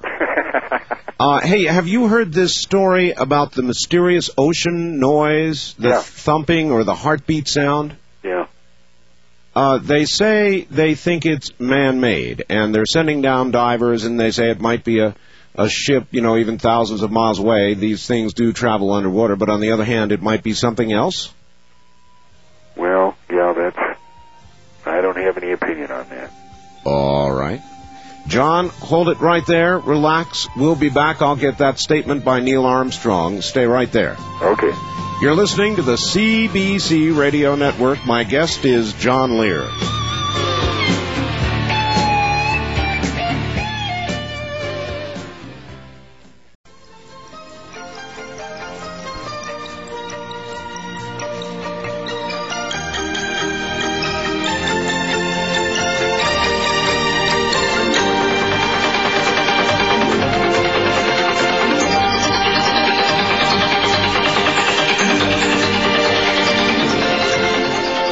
Kingdom of Nye, you're hearing Coast to Coast AM with Art Bell on the CBC Radio Network. Good morning, everybody. I am Art Bell. My guest is John Lear, airline captain, believer in identified flying objects, IFOs. He says he knows what they are. We've done a two-hour review of UFOs since uh, about 1945 or 6 and John Lear's career and uh, what he's done with UFOs. And um, uh, John doesn't give many interviews. This is one of those rare times. So I suggest you stay planted. We're about to open the telephone lines. In fact, we are going to do that uh, coming up now in just a moment. I want to remind you the toll-free line for uh, the remainder of this hour and possibly a little longer since we haven't even opened them yet. Uh, the toll-free line is restricted to those of you east of the Rockies at 1 800 618 8255. East of the Rockies only. 1 800 618 8255.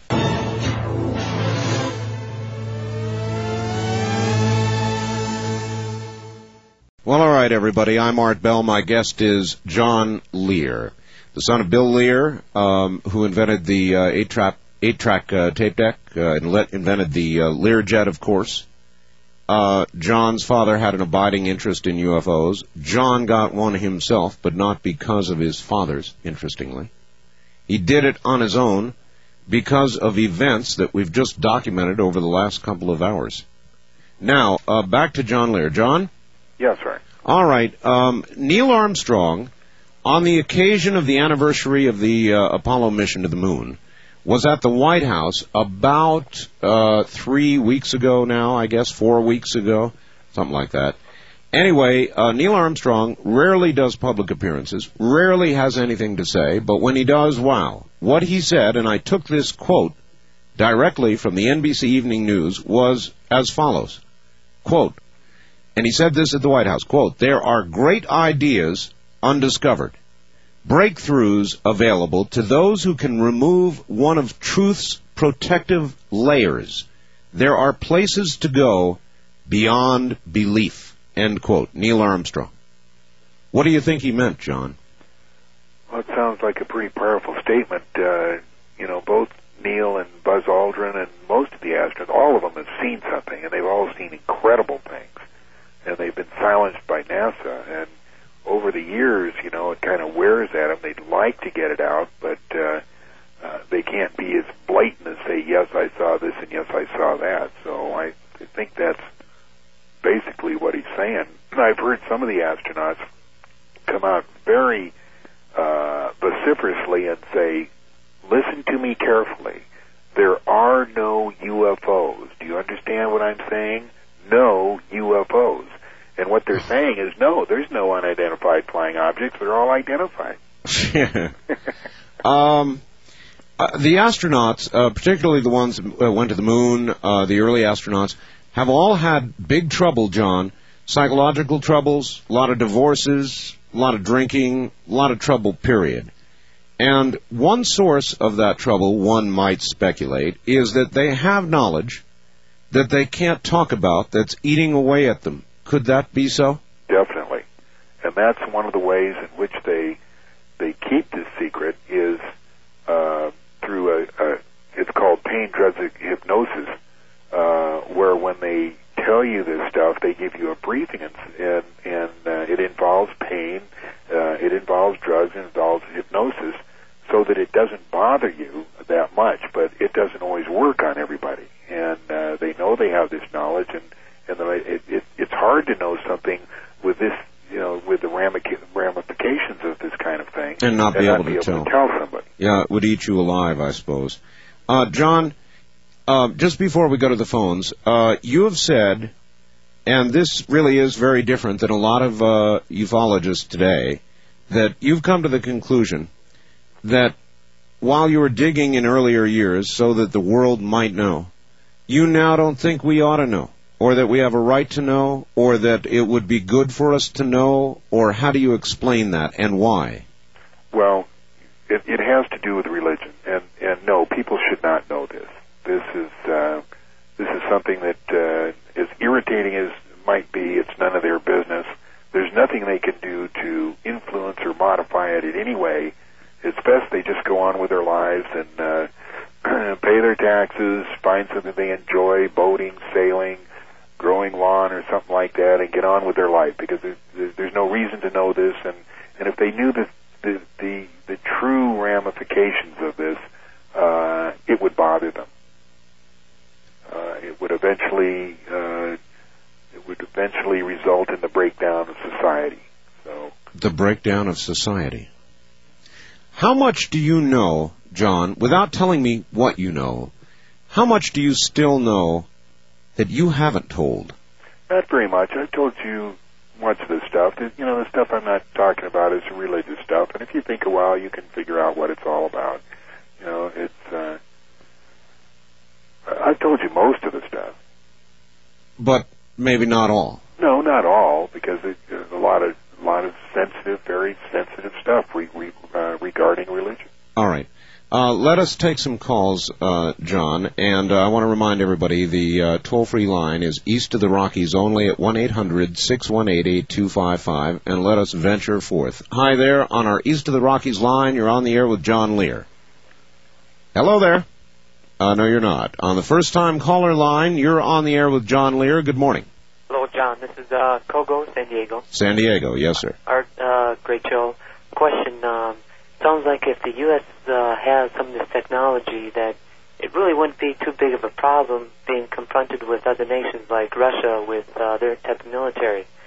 Um, do you think uh, this type of technology can be implemented in such cases like war or anything like that? All right. Um, what about it, John? Well, it certainly can, and this may be the result of of the uh, the breakdown of the Soviet Union. Maybe we told them what we got and which direction we want them to go in. I don't know that for a fact, but it's possible that happened. Our technology base is about 30 years of where everyone thinks it is. When you look at the space shuttle and all the the the uh, satellites and the neat stuff we got going, our technology base is 30 years ahead of that. 30 years ahead of that. Just to give you an example of what I'm talking about, um, about 25 years ago, uh, you read in the paper about talking rock technology. Yes. And what that was, was they put uh, a rock in an anechoic chamber and gave it a pulse, like hello. And uh, the rock absorbed the vibrations, and by measuring the vibrations, about a half a second later, uh, measuring the vibrations, they could pull out the word hello.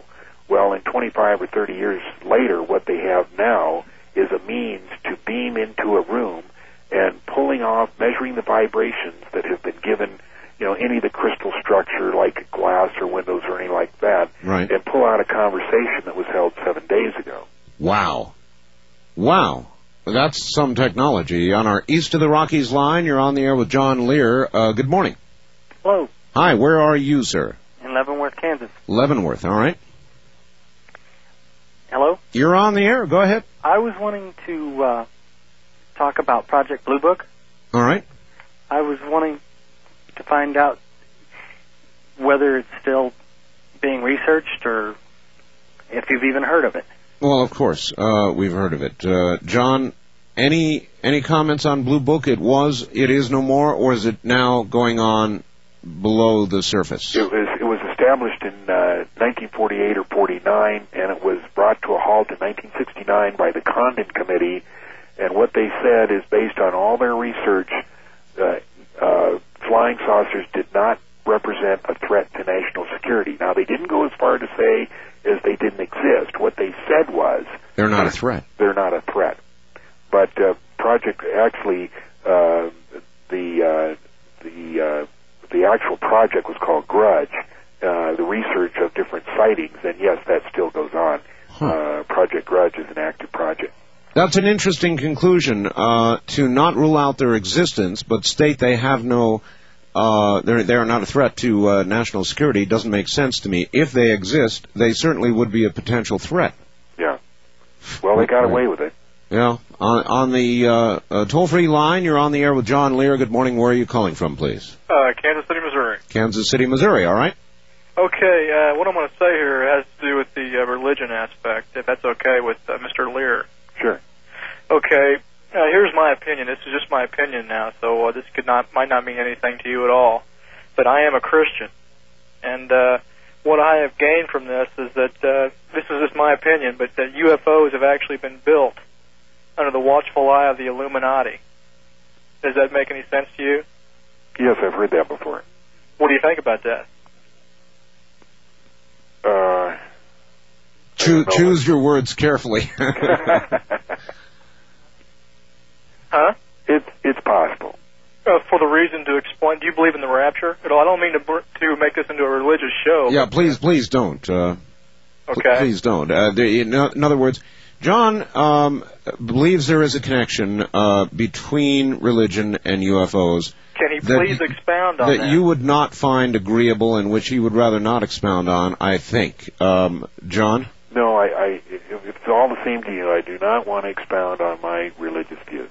All right, uh, it's it's kind of like uh, when you say this, I and I I guess we had to cover it, John. But uh, when you say this, it's like putting a box on the table that says, "Do not open this box," and then just leaving it there, and everybody who comes past will inevitably uh, open the box. And so they want to open the box. I understand that, uh, but perhaps some boxes are best left unopened. Right. On the uh, wild card line, you're on the air with John Lear. Good morning. Hi, uh, I'm calling from the Bay Area, San Francisco Bay Area. And Yes, sir. I can prove right now that what you, uh, what Mr. Lear is saying is the opposite of the truth, because uh, the U.S. government is not covering up information about the existence of ex- extraterrestrial life. Uh, government intelligence agencies have been spreading the rumor that aliens are among us to UFO researchers, and this has been documented by Jacques Vallée in his book Revelations.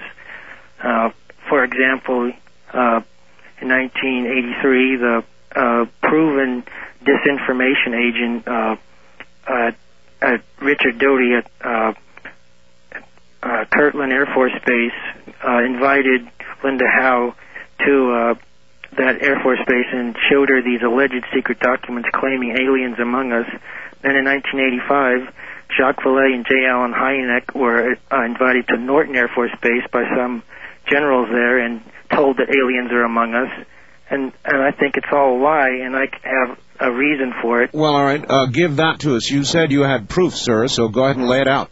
The proof is what I just told you, and you just get Jacques Vallée's book Revelations, that proves that the government isn't hiding it. It's it's pushing it on UFO researchers, and the reason for this reverse psychology disinformation campaign was stated by Stanton Friedman when he said that a belief in alien life would cause people to lose their faith in the value of nation states and lead to the acceptance of world government, which is exactly what the power elite who control the government wants, since their multinational corporations have most to gain from globalism. All right. Uh, so there it is, John. He lays it out. It is something he's charging uh, to lead us toward the one world uh, government, that sort of thing. Well, I certainly respect his opinion, and uh, since I don't have any hardware, I'm certainly not going to be able to prove, you know, what I say. Uh, John, at one time, can you tell the story about element 115? Yeah, element 115 is is the power source uh, for these extraterrestrial craft. Uh, we've been able to uh, uh, synthesize up to like 106, uh, but there is an element uh, on up the line that is 115, and by pumping protons into 115, it becomes 116, which immediately decays, and uh, what the de- what the result of the decay is is antimatter. And when antimatter is mixed with matter, it's a 100% conversion of uh, matter to energy, which is, is a very, very large explosion. And what they do is they control this explosion to create heat, and also out of this uh, this uh, reaction, they pull off the gravity A wave, with with, with uh, without going into details, they use to propel themselves uh, uh, across the universe at speeds hundreds of times faster than the speed of light. Uh, at one time, um, and I, I, you tell as much of the story as you can, or tell me to go fly a kite. But you had your hands on some 115, didn't you? Yes, Bob Lazar had his hands on some 115. We did some experiments which proved it was exactly what he said it was. And uh, I believe it was the evening of the George Knapp uh, UFOs the best evidence. Uh, we we kept very close watch on this stuff, but since we had it four or five months, we became a little careless, and it was left out. And that night, they broke into Bob's uh, house and took it. So you no longer have it, We but have uh, that's no- about as close as you've come to hardware. That's correct. All right. On the uh, toll-free line, you're on the air with John Lear. Hello. Hello there. No, you're not. On the first-time caller line, you're on the air with John Lear. Good morning. Hi, Art. This is Randy from Leavenworth, Washington. Hi, Randy. Um, I'm calling to ask Mr. Lear about the uh, three different kinds of aliens. I have I get a subscribe to a newsletter, and it talks about all the government research and the different type ships are different aliens from different sectors in the universe. And there's the uh, reptilian form, the insectoid, and the human type. Mm-hmm. Well, there may be a lot more than that. John, how many are there? Well, in opinion, and this is only my opinion, uh, there's about 70 types that uh, are visiting Earth at one time or another uh, with various agendas. Some of them don't have anything to do with what's going on here. They're just coming down to take a look. But uh, they're all different types. And uh, some of them, that if you had a chance to look at it, you would actually die of fright because they are so alien to uh, to what we are used to. How's that, caller? That that sounds good. All right, thanks.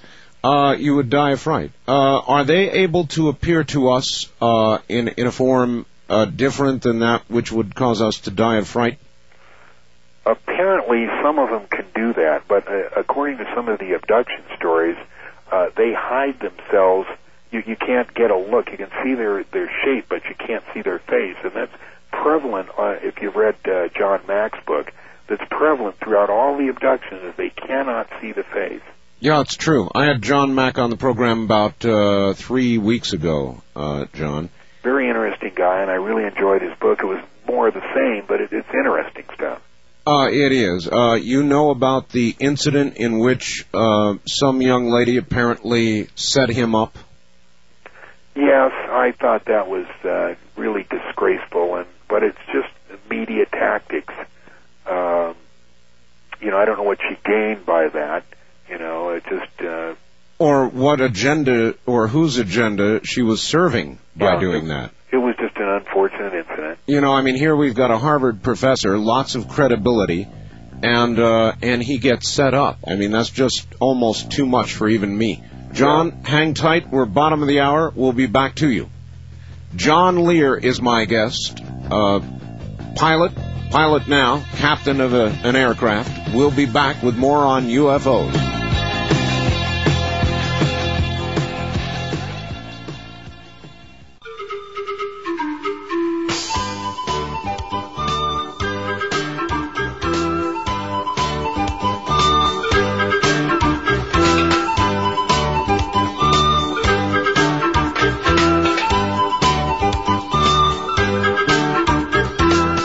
The Kingdom of Nye, this is Coast to Coast AM with Art Bell on the CBC Radio Network.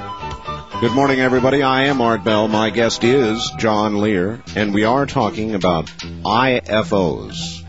In deference to John, identified flying objects. We'll get back to John in just a moment.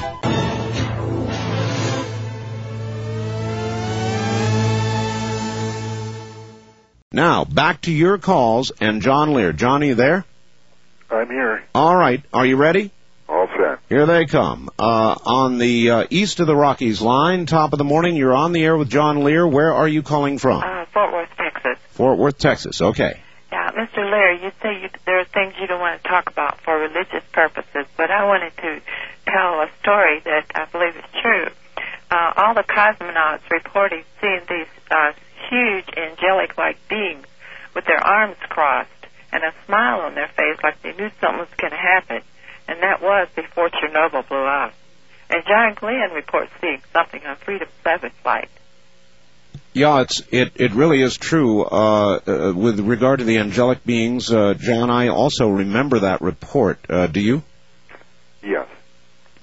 Now, when when they had their arms crossed and they were smiling, they were smiling because Chernobyl was going to happen. Could be. now Russia wants Bibles. What kind of an angel is that? Russia now wants Bibles in their schools. Yeah. All right, ma'am. Thank you. That's no guardian angel, is it, John? Uh, Not I one I'd like to have. uh, I wonder how she could conclude that uh, it was because of Chernobyl. Uh, that's that's really uh, that's really strange. Uh, on the other hand, I recall you saying one thing to me, John, that has haunted me for years and haunts me today. Um, we have had a number of guests on this radio program about life after death.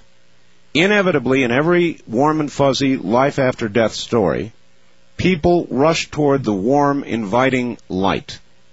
Down the tunnel, into the light. And once you said to me, John, don't go toward the light, it's a trick. Go toward the darkness. Well, now remember, I, I qualified that by saying that's what Whitley Strieber told me. Well, it still bugs me to this day, John, because what if I had to make that choice? Well, right now I'm going towards the darkness. You are, huh? Yeah. I don't know. Oh boy, that really drives me crazy. On our toll-free line, you're on the air with John Lear. Good morning. Where are you calling from, please? I'm calling from Kodiak, Alaska. Kodiak, Alaska. Yes, sir. Yes, this is Dave. I've uh, heard John talk about time travel, and I'm convinced that uh, time travel is possible, and it's already happened. Uh, I opened those seals when I was 30 years old, and that, together with uh, my birth date and the scriptures, uh, unlocked the whole mystery. All right, sir. Don, uh, time travel. Uh, time travel. We uh, we've talked about it before. It's one of my favorite subjects. Do you believe time travel to be possible? No question about it. No, That is really? absolutely possible. You can go forward in time much easier than you can go back, but you can certainly go back in time. I once wondered, and as have many people, and I'm going to make you uh, tell me it's not true again, whether you and uh, Mr. Lazar um, have thought of trying to construct something to traverse time. Well, yes, we've thought about it, but it, it it's a big deal. I mean, it's just you just can't go out and make this thing. You need uh, a lot of equipment, so that's you know sheer speculation, and it, it'd be fun to try. But you know, we don't have any of the stuff, but we certainly have talked about it. Just an idle question of curiosity, John. If you had such a device, Incidentally, we were going to go forward because that's a lot easier to do than going back. that was going to be my question. Uh, where would you go? Time wise. Well, all you have to do to to go forward in time is uh, is create a strong gravitational field, and you more or less just stay there while all the rest of the world passes. You know, as, as time goes by. Then, when you remove the gravitational field, uh, you're wherever they were. I see. All right, on my east of the Rockies line, you're on the air with John Lear. Hello. Yes. Uh, where where are you, sir? Um, San Antonio, Texas. San Antonio, Texas. All right. Go ahead. I've got a story about a friend, um, dear friend of mine. I've known him about 12 years. He's a retired colonel, and I'm not going to release his name. For he never, never gave me permission to do so. But he relayed a story to me and my wife about his encounter with uh, a spaceship. Now he told me that he was on his way to West Texas, driving, I guess, toward El Paso. And he and his wife had seen this aircraft, but he said it wasn't an aircraft, it was a large disc. That it went across his vehicle, came back, hovered, went uh, vertical, up and down, then left and right, and then just left. And being he's a Air Force colonel, retired, and he's still aviation, he uh, flies uh, private flights now. He said there's no way anyone can ever tell him that there is there doesn't exist uh, aliens. All right, sir. Thank you. Well, there's a story. It's true. Once you've seen one yourself, your attitude really changes, uh, doesn't it, John? Yeah, it really does. Uh, but you know, it's so few of us get to see those things. Now, for instance, I'd love to see one. I saw the one that Bob took me up to, uh, and I saw that at night. Now, my wife, Marilee, who didn't believe in any of this before, as a matter of fact, you know, it almost came to, it, it almost split up our family because of my interest in this.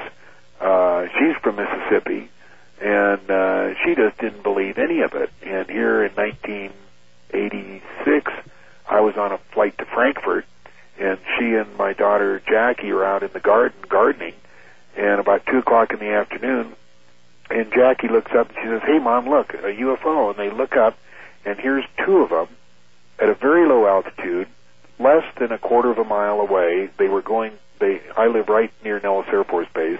They were coming from Nellis and went around to the southern part of Sunrise. Now that's an extremely rare sighting to this uh, in the day, in the daytime, uh, and it really it changed her opinion. Of course, she says, "Well, I saw him, but I still don't believe him." But but she did see him. Well, maybe maybe that was the sighting that saved John Lear's marriage. It definitely was the sighting that saved my marriage.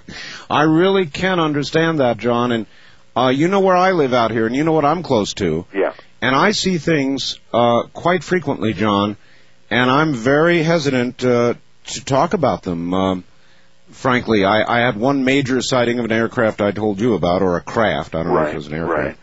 Uh, but I see other things, John, in the night sky a lot. And now there are those who say that activity up here has lessened or gone away or been moved. Can you tell me anything about that? Well, there certainly hasn't been a good sighting in, in say, two years. And uh, so um, there's a facility in northern Nevada uh, where they do a lot of testing. Now, whether they do UFO testing, I don't know, but, but there is a, a major facility up, up there. There's also an increased activity down in Holloman, which seems to be just uh, the new secret aircraft we've got. But uh, yeah, there definitely doesn't seem to be as much uh, testing as there used to be. Just after uh, Bob and I started talking about this, you used to be able to go up to test site and, and see all kinds of weird stuff, but there just just aren't any sightings anymore. I wonder if it is the attention that's been given up there, and there's been a lot of it. There's a lot of people hanging up there. Of course, they're trying to get more property now and isolate the area. Uh, and uh, there's a kind of a government grab going on for property, as you know, John. Yeah, and I just I don't really understand what the big deal is because, like in 1980, there was at least 30 uh, AAOs, which are uh, air access only areas in the United States, at which you know all this weird stuff went on. Uh, so you know, Groom Lake is just one of a number of facilities.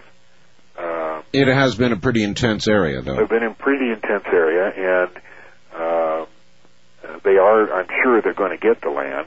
Uh, Yeah, I'm sure. they and will, I've too. heard that the testing has been sever- severely curtailed for the past year or so. Until they can until yeah too many cameras too many people on the um, uh, toll free line you're on the air with john lear good morning where are you calling from please Oh, just let me get my radio here. all right get your radio Yeah, I've got it. Um, where are where are you sir KVI. K- kvi we're holding this for east of the rockies Oh, thank you uh, very much for the call and the try on the wild card line you're on the air with john lear hi Hi, Art. How are you? fine where are you This is Bryce in Wichita. all right Hi, John. Glad to talk to you. Hey, how you doing? Good. It's been a long time since I've been in Wichita. I bet it has. um, I wondered, uh, are you familiar with the writings of Rene Guénon or Frithjof Schuon? No, what's what's that? Uh, religious writings concerning um, uh, metaphysical uh, stuff. Um, say, uh, how about stuff like the Tibetan Book of the Dead? You said you go you go toward the dark light instead of the the light. Are you familiar with? Have you read that? No, but that sounds that's an interesting thing. A dark light. I haven't heard that before. Yeah, you gotta you gotta read the Tibetan Book of the Dead, and I would recommend people like you to get in touch with people like, say, the Dalai Lama, and and talk to them about this kind of stuff and see what they think. well all people right that are uh, people that are realized or or that have studied mystical or metaphysical stuff that are you know that are in that genre. All right, thank thank you, uh, John. You don't seem inclined uh, to really be pursuing this much more. In other words, uh, my assessment of you psychologically is that you have reached some kind of inner conclusion, and uh, stop me if I'm wrong, and uh, and and you're kind of settled about it now. Is that right? Settled or fatalistic? uh, all right, fatalistic. Yeah, I uh, I never in my wildest dreams when I started getting into this had any of remotest hope of finding out as much as I did and and when I found out as much as I did it was just it was it was very interesting and it was it was in one way extremely satisfying but I didn't think that I'd find out much more than I did. So you know, I continued on my life, and like I say, there's a lot of guys that that just keep plugging along. I know. And uh, but I think I I found out pretty much what's going on, and so I'm continuing my life. And fatalistic is the right word. That that's kind of ominous for a lot of us, of course. Laugh. All right, uh, on the uh, east of the Rockies line, you're on the air with John Lear. Hi. Yeah, this is Hayard. This is Kevin from KCMO. KCMO, Kansas City. Yes. Yeah, um, I wanted to ask John a uh, question on the time travel deal. Um, I heard that you can only go so far, so far forward in time and so far backward in time. Is that no, true? No, I think you can go both ways as as long as you want. And to the answer of the paradox, if you go back in time and kill your father, will you still be here? The answer is yes, you will still be here because time is compartmentalized. Okay. You can go back and kill your father, but you'll still be here. Okay. That's all I wanted to know. All right. I was curious about that. R- right. Thank you uh, very much. In other words, uh, you will affect the local. All, all time is local. is that right? That sounds like a good uh, analogy. Yeah, all time is local. You will affect uh, the immediate sphere or time that you commit this act in, but somehow time will bend back in on itself and everything will self correct and you'll still be there somehow. Whatever. All right. Uh, on the uh, east of the Rockies line, you're on the air. Good morning. Uh, yes, sir. I was wondering, if, will we be able to get a tape of tonight's program? Yes, ma'am. Where are you calling from? Oklahoma City. Oklahoma City. Uh, yes, indeed, you will. And if you'll listen, I'll tell you how to do it. All right. Okay, I just wondered if you would. All right, so all right. Yeah, I'd be glad to do it. Uh, sure. If you want a tape of this program, the first two hours we spent on a very careful uh, chronicling of UFO history, John's involvement in it, and all the rest of it. You can get a tape uh, by calling right now, area code 503 664 7966. Let me give that again. Area code 503 664 7966. And on the east of the Rockies line, you're on the air with John Lear. Hi. Hi, how you doing? Where are you, sir? Uh, Erie, Pennsylvania. Good. You're on the air. WFLP. Yes, sir. Okay. First of all, love it. Glad. Outstanding. Glad you're enjoying it. Okay. Uh, for Mr. Lear, I have a couple questions. First of all, are you familiar with Guardian? Yes. You are. Guardian is legitimate? Oh, I don't know. Okay, you're I know familiar Bob with Guardian. Oechsler. I know that he's a good researcher. Um, you know, I, I'm sure he's not faking all this, uh, Mm-hmm. but you know, other than that, uh, yes, I am familiar with the case. Okay. Uh, second of all, boy, I, I've been trying to get through all night. I'm kind of nervous now. Oh, well, relax. Just try to remember what you wanted to ask. I'm trying. Uh, second of all, without getting very mm, in depth at all about religion, because I know that's a touchy subject. Uh, but do these civilizations, uh, alleged civilizations, do they uh, purport to be um, religious the way we uh, All right, that that's a reasonable question, sir. Uh, John, do these beings themselves uh, have a, a religious faith that we are aware of?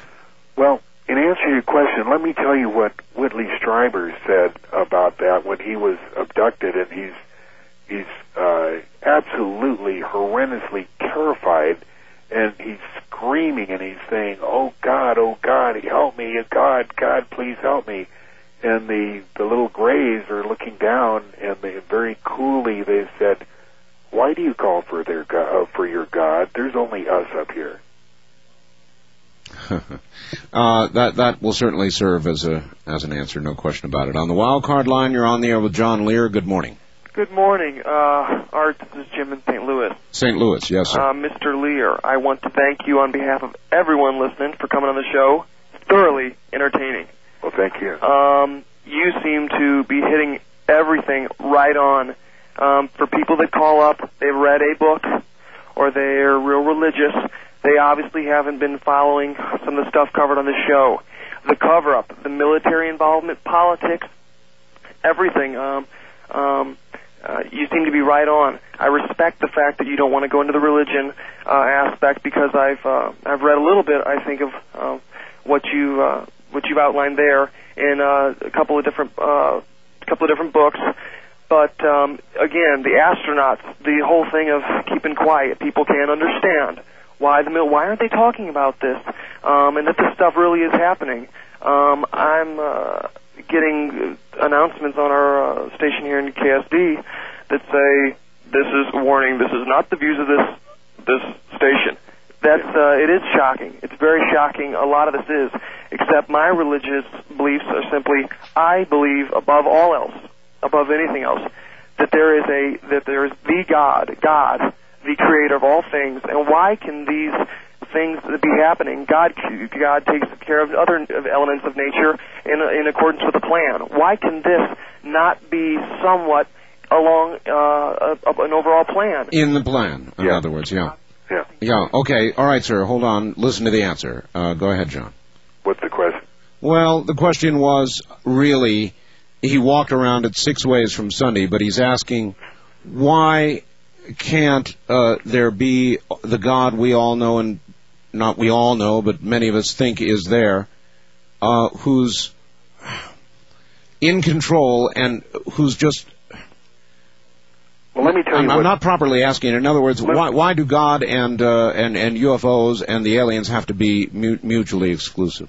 Uh, they don't, but let me tell you a story that that that Bob uh, Lazar told me once. We're talking about uh, the universe and the, and the ramifications of it all, and and he's telling me about the theory that the universe expands until it can't go uh, any further, and then it starts contracting, Mm-hmm. and time reverses, and everything comes down to its original uh, size, less than a, an atom size, and then starts spreading out the other direction, whereas things only exist that travel faster than speed of light.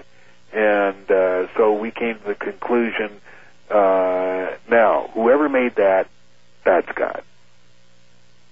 Whoever made that, that's God.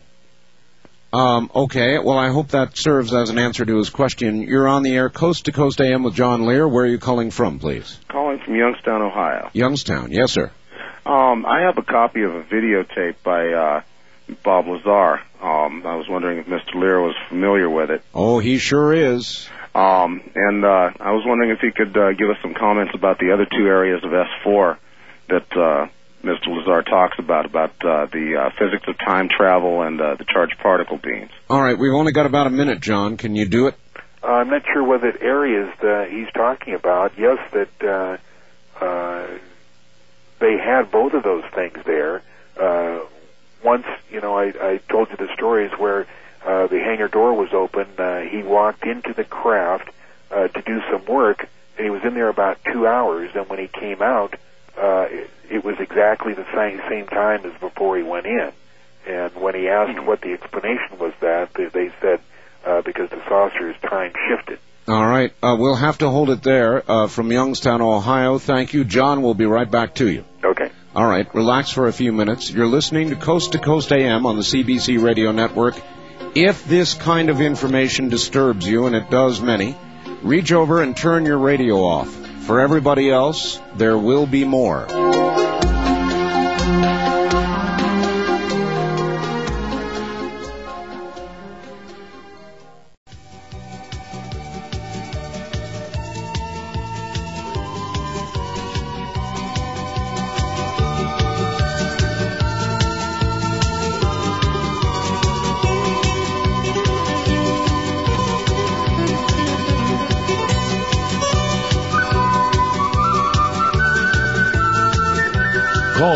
Bell.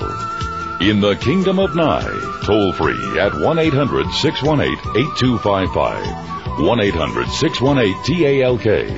618 8255. 1 800 618 TALK. First time callers 702 727 1222.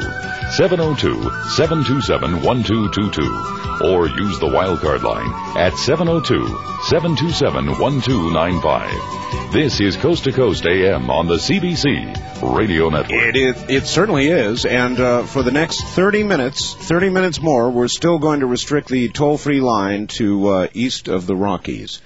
We're going to give it another 30 minutes because of the length of the uh, pre interview before we got to the phone call. So 30 more minutes east of the Rockies on the 800 line.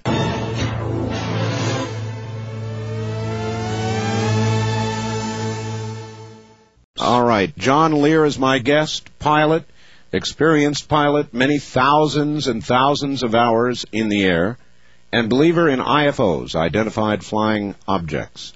John's coming back right now. John, uh, there is a way people can get the videotape that the caller mentioned about uh, Bob Lazar's uh, experiences and uh, his explanation of what these craft are and how they work. It is very educational. How do they get it? They uh, write to TriDot Corporation. Now, write the address down because there is no telephone number. If you call Las Vegas and ask for information, there is no telephone number. It's TriDot, T-R-I-D-O-T, TriDot Corporation, 1324 Southeastern. And that's in Las Vegas, Nevada, 89104 and it's twenty nine ninety five. That's twenty nine dollars and ninety five cents plus three dollars shipping and handling. And what you get is a four, 40 minute tape. It's called the Lazar Tape and Excerpts of the Government Got Bible, which is a chronological account of government UFO activity details and Bob's experience working with recovered flying saucers for the Department of Naval Intelligence. It explains the propulsion, construction, and details of where the aliens are from, including what Dr. Teller has to say about Bob Lazar. All right, good. That's how to get it, everybody. And uh, we'll repeat that address down line here somewhere. On our toll free line, you're on the air with John Lear. Where are you calling from, please? Memphis. Memphis, Tennessee, all right? Mhm. Yes. Uh, Mr. Lear, it's a pleasure to speak with you. Thank you. Uh, on discussion of um, uh, after death experiences, uh, would you please reconsider and go toward the bright light, the white light, not the dark?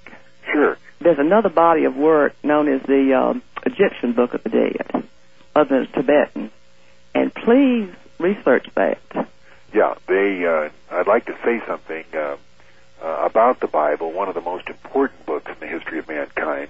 Uh, the New Testament, like much of the Old Testament, is in many places a greatly altered version of the original accounts on which it is based. In addition, probably less than 5% of all that Jesus and his original followers taught is found in the Bible. Many of these changes and deletions to the New Testament were made by special church councils. The editing process began as early as 325 AD during the First Council of Nicaea and continued well into the 12th century. For example, the Second Synod Church Council of Constantinople in 553 AD deleted from the Bible Jesus' references to reincarnation, an And that was important concept. Yeah. Uh, I just wanted to be sure that I got that on, that about the the bright light, not the dark light. All right, thanks. John, why, uh, why, why the dark light? Um, uh, why going there? Yeah.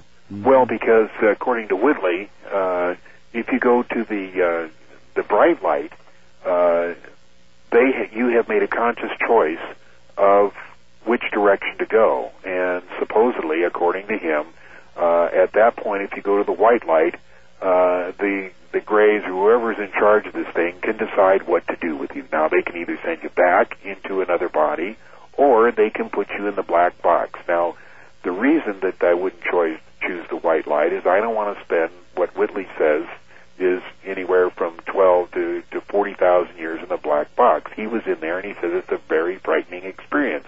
Now I don't mind being by myself. I could probably spend a couple of years by myself, but I'm not sure whether I could spend 40,000 years. Hmm. Whereas if you go towards the dark, you come right back into a terrestrial body and you can continue on with whatever body you got into. All right. Um, dear John and Art, this comes from Santa Barbara. Do you think there are any off-planet guys who are trying to help rescue us from this prison? Any hope for the future? Annie, Santa Barbara. Possibly. Possibly. All right. Tantalizingly, just possible. Uh, also, uh, this question, John, the Philadelphia experiment. Uh, do you believe it really happened? Uh, is there any connection between it and the UFOs? Uh, yes, obviously something happened during the Philadelphia experiment. Now, whether that boat actually disappeared or not, I don't know, but there's enough evidence that something very, very strange happened during that time uh, uh, uh, due to the government's research into uh, magnetism. All right, and one more fax. This from Lawrenceville, Georgia. Uh, Jimmy Carter had seen a UFO. He was given a top secret clearance. Thus, he was shut down when he became president. Yes, he does. He filed his report in 1969 as when he ran for president. One of his uh, platforms was, uh, "I believe in UFOs because I personally see one, and if I am elected president, I will see that all information about UFOs is turned over to the public." Uh, naturally, when he became president, we didn't hear one word, and that's because the presidents are briefed to a certain extent on the problem. All right. Um, on our toll-free line, you're on the air with John Lear. Good morning. Yes, uh, Where are you, sir? yes, I'm in uh, Fort Bragg, North Carolina. Fort Bragg, North Carolina. Okay. Yes. Go ahead. I was listening to uh, your comment about Delta. Delta forces, yes. Yes. Um, I believe some of the things you said, but I think you might have your uh, units wrong. Okay. What? How did I have them wrong? Uh, for one thing, I don't think if 66 people were killed from Delta. How Yeah. many people? I don't believe anyone was killed from Delta. Oh, okay. Um, but uh, but there would have been it would it was a different group. Uh, yeah, I would say so. What would you say it is, caller? What what group was it? Uh, that I don't know, but to come out of the Delta community, uh, it would just be noticed right here in Fort Bragg. That's too many people. Now he's he's uh, he may be partially right because uh, uh, he, he obviously uh, was in the community, but there are certain parts of Delta which are unknown to other parts. So uh, it's possible that you're correct, uh, and that it was just a secret, very secret portion of Delta Force. All right. Uh, thank you, caller. Uh, John, uh, from uh, the state of Washington, uh, is there any possibility that some of these aliens could come from beneath the Earth instead of from outer space? Yes, most definitely. Really? Oh yeah. Do you give much credence to the um, uh, the dimensional theories, John?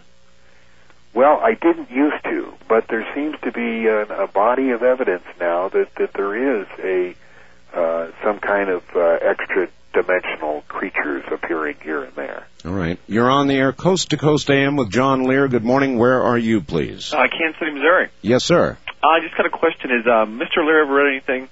The the, the uh, Betty Andreasson story and her beliefs. It kind of pertains to the religious aspect.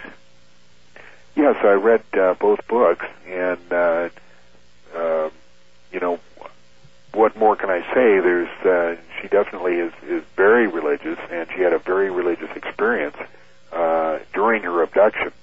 Uh, I think that the uh, whoever they are who pick us up catered to those specific beliefs. Oh yeah, that was basically my question. I didn't know if your beliefs followed along those lines because they were sort of similar, the lights and the putting people back in the bodies and that sort of thing. And I was just curious if uh, if you knew about that and if uh, you had any thoughts on it. Well, it's been some time since I read the Andreasson Affair, but uh, uh, she did have a very uh, interesting experience. Right. Yeah, I read the I read the newest one, the it's got- it's called Watchers by uh, Ray Fowler, and it was uh, pretty interesting. I'd recommend it to anybody out there. We're going to be interviewing Ray Fowler again pretty soon on Dreamland, incidentally, caller. Oh, that that that'd be really great. All right, thank you. We've had him before, and I was neglectful. Let me do this now. We have a new affiliate uh, beginning uh, this morning. It is KKARAM in Omaha, Nebraska. So I would like to officially welcome Omaha, Nebraska to the network. And uh, let's keep moving here. On the wild card line, you're on the air with John Lear. Good morning. Yeah, good morning, Art. Bob in Vegas. Hello. Hello. Yes, go ahead. And uh, in 1952, I read a book by a man named Gurdjieff called All and Everything, and there he talked about the spaceship Karnak going all over the place. And I went to Europe to work with the Gurdjieff group. But in 55, we went on the air with commercial television in London, and uh, we had a, a couple there, and I can't remember their name. But uh, we had a half-hour show, and the man who was interviewing them was really trying to break them down that they were phonies, which he couldn't, of course. After that, I invited them home. We went to dinner, went to my place. We talked about Gurdjieff and his book. And um, these people were very authentic. And I do remember the name. They were a married couple. And we went to a few of the group meetings in London then. This was back in 1955, 56. And these were all what I call good, wholesome people, not phony, baloney type people. And of course, I lost touch with them then. But I wonder if he's familiar. John, familiar with Gurdjieff's book, All and Everything, where he uh, talks about Karnak, the good uh, ship Karnak? I'm not catching the last name. What? What? Gurdjieff. Man named Gurdjieff. He has groups that are working. Say the name slowly, Bob. Gurdjieff, G-U-R-D-J-I-E-F-F, Georgios Ivanovich Gurdjieff. And he wrote the book way back in the 40s called All and Everything. And as I said, then subsequently when I was with this couple in London, and I don't remember their name, but I remember going to several groups, and this was back in the 50s. I vaguely remember that book, but I don't know enough about it to make any comment on it. Right. But he, he talked way back then about uh, spaceships. Yeah. And, No. uh, All right, all right, Bob. Thank you very much uh, for the call. Uh, we appreciate it. I guess not not enough knowledge to uh, really be commenting about it. You're on the air, coast to coast AM with John Lear. Good morning. Where are you calling from, please? Tim from KSD in St. Louis. Yes, sir. How you doing? Uh, I want to know if you could uh, tell me anything more about the alien picture, and could you tell Mr. Lear about that experience you did that you had, and uh, could you possibly tell me the internet number and how I could get that off the internet when you finally do send that up? All right, um, I will. Thank you. Uh, yeah, he's right, John. I have a young man who has what he believes is an alien creature, the body of an alien creature, which is now dried. It's pretty good size. It's very hard to describe, John. Uh, I've got very good 35 millimeter photographs of it, and I've got a videotape of it as well. I'm getting them scanned and put up on uh, on the internet uh, probably by the middle of next week. The thing looks uh, the closest I can come, John, is it almost looks bat-like, but it's not a bat. It's pretty good size. It's uh, a couple of feet tall, uh, two or three feet tall, and um, it is very, very weird. Now, without seeing it, it would be impossible for you to comment, but it uh, supposedly came from Puerto Rico, where there's been quite a quite a bit of UFO activity, hasn't there? Yeah. Yeah. And uh, so I will show you that uh, photograph um, uh, when I get a chance, John, and, and then you'll be able to comment. Uh, Yeah, as- interesting. I'd like to see it. yeah, okay. It's just something I'm working on right now. On the uh, toll-free line, you're on the air with John Lear. Where are you calling from, please? This is John from Kansas City, Missouri. How you doing? Hi, John. Well, um, basically, um, what I was calling about is just to throw out another theory here. If these things do happen, um, is essentially, you know, like, um, first off, I don't really buy that some alien creatures are really buying, um, using people as food because the simple fact would be easier to kidnap a group of people to and then breed them for as cattle. Would it not? Well, well, what about? Are, aren't we being bred as cattle? Who knows? Maybe we are. well, anyways, um, some of the other things, like you said, like when they um, encountered them in Cambodia, um, and they had and the um, special forces had a firefight with them. It would be a very good place to collect um, human bodies to um, study the anatomy because you wouldn't have to worry about taking them and then probably bringing them back and things like that. That's a good point. Yeah, and um, truthfully, um, why are they so interested in this place? I mean, truthfully, we're in the ne- neck of the woods, so to speak, in our galaxy, and what is so interesting for it? All right. Why? Why us is the question, John. Why what? Why us? Why are they interested in us? I, I could almost answer that. I mean, when you look at the Earth, it's a hustle and bustle of activity and growth and beings and intelligence, and it's a contrast to everything around it, right? Yeah, well, you know, my opinion is is it's not that they're uh, they came here looking down and say, "Oh yeah, that's a neat place. Let's go down and visit." I think they created the whole thing, and that's their interest. Hmm. So uh, they have an intense interest in following their handiwork. Yeah, their handiwork being uh, the the the breeding of the human race over 200,000 years, in which they made 65 separate corrections to make us what we are today, which is which they refer to as containers. Uh, you know, I doubt if the uh, the experiment is over. I think that uh, you know it's continuing on.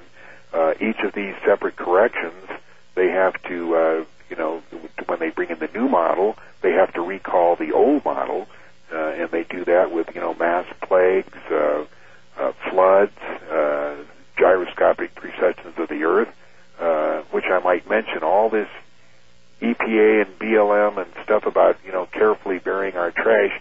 You know, every 23,000 years, this Earth rotates on its axis and takes up a different rotation, and essentially cleans everything out. So why are we so worried?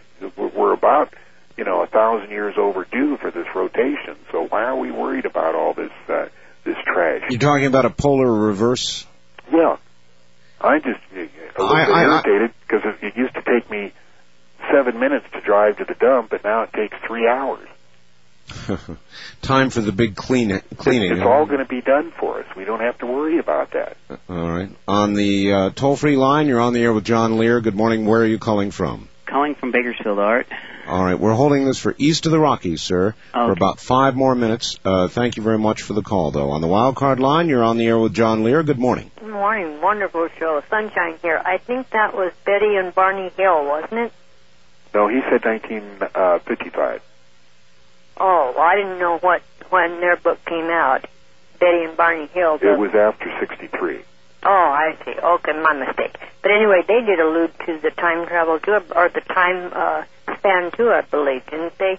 I mean, they were in there for some time, and yet when they came out, it, it was lost to them. Yeah, they had that same experience. Yeah, wonderful show. Thanks for having it. All right. Thanks for uh, making the call and good morning. On the toll-free line, you're on the air with John Lear. Hello. That was it, I guess, John. Uh, on the first-time caller line, you're on the air with John Lear. Hello. Yes, uh, I'm calling from uh, Al- near Albuquerque. Yes, sir. Actually, in uh, um, east of the mountains, about 500 feet from the Manzano test range, Uh-huh. Sandia Base. Um, I had a sighting here about two years ago in May. Uh, since then, I've talked to three of my neighbors who have had similar sightings: a retired school teacher and uh, a real estate agent. You're not having some of that famous New Mexico Taos hum right now, are you? No, I do hear strange noises once in a while, and they sound like a diesel truck in the distance or um, uh, machinery clanging around. But some of it, I think, I'm hearing uh, construction going on on the base. Now, was your uh, sightings uh, within the uh, Manzano weapons storage area, Coyote Canyon? Well, I was driving. I was on the highway driving home, and this was a large orange glowing sphere that went over my car, and it was heading due south into that area.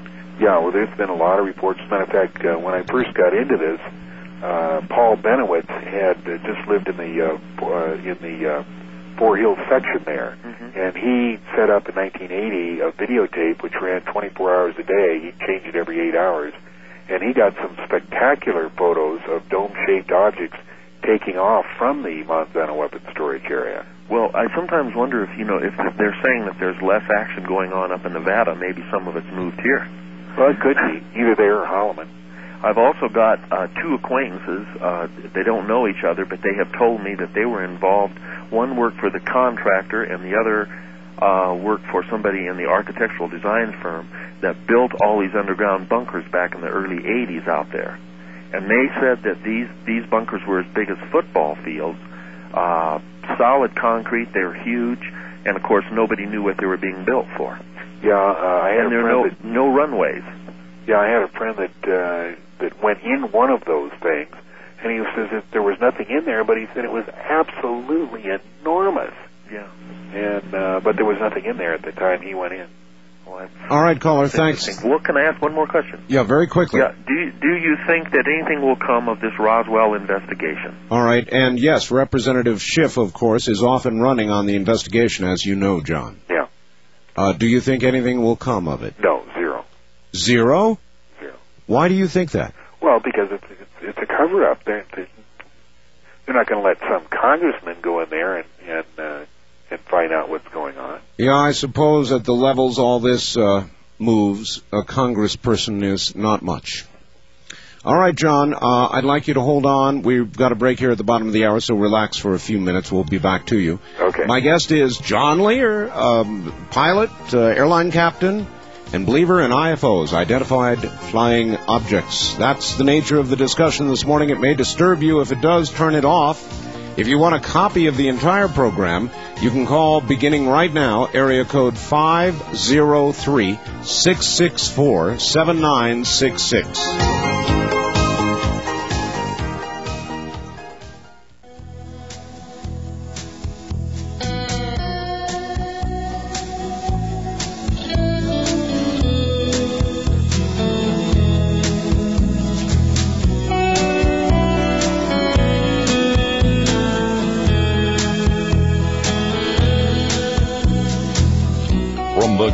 Of Nye, this is Coast to Coast AM with Art Bell on the CBC Radio Network.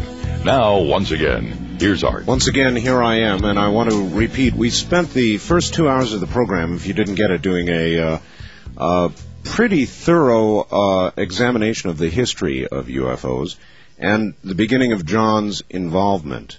And if you want a copy of this program, the way to get it, get your pencil, please, is to call area code 503 664 7966.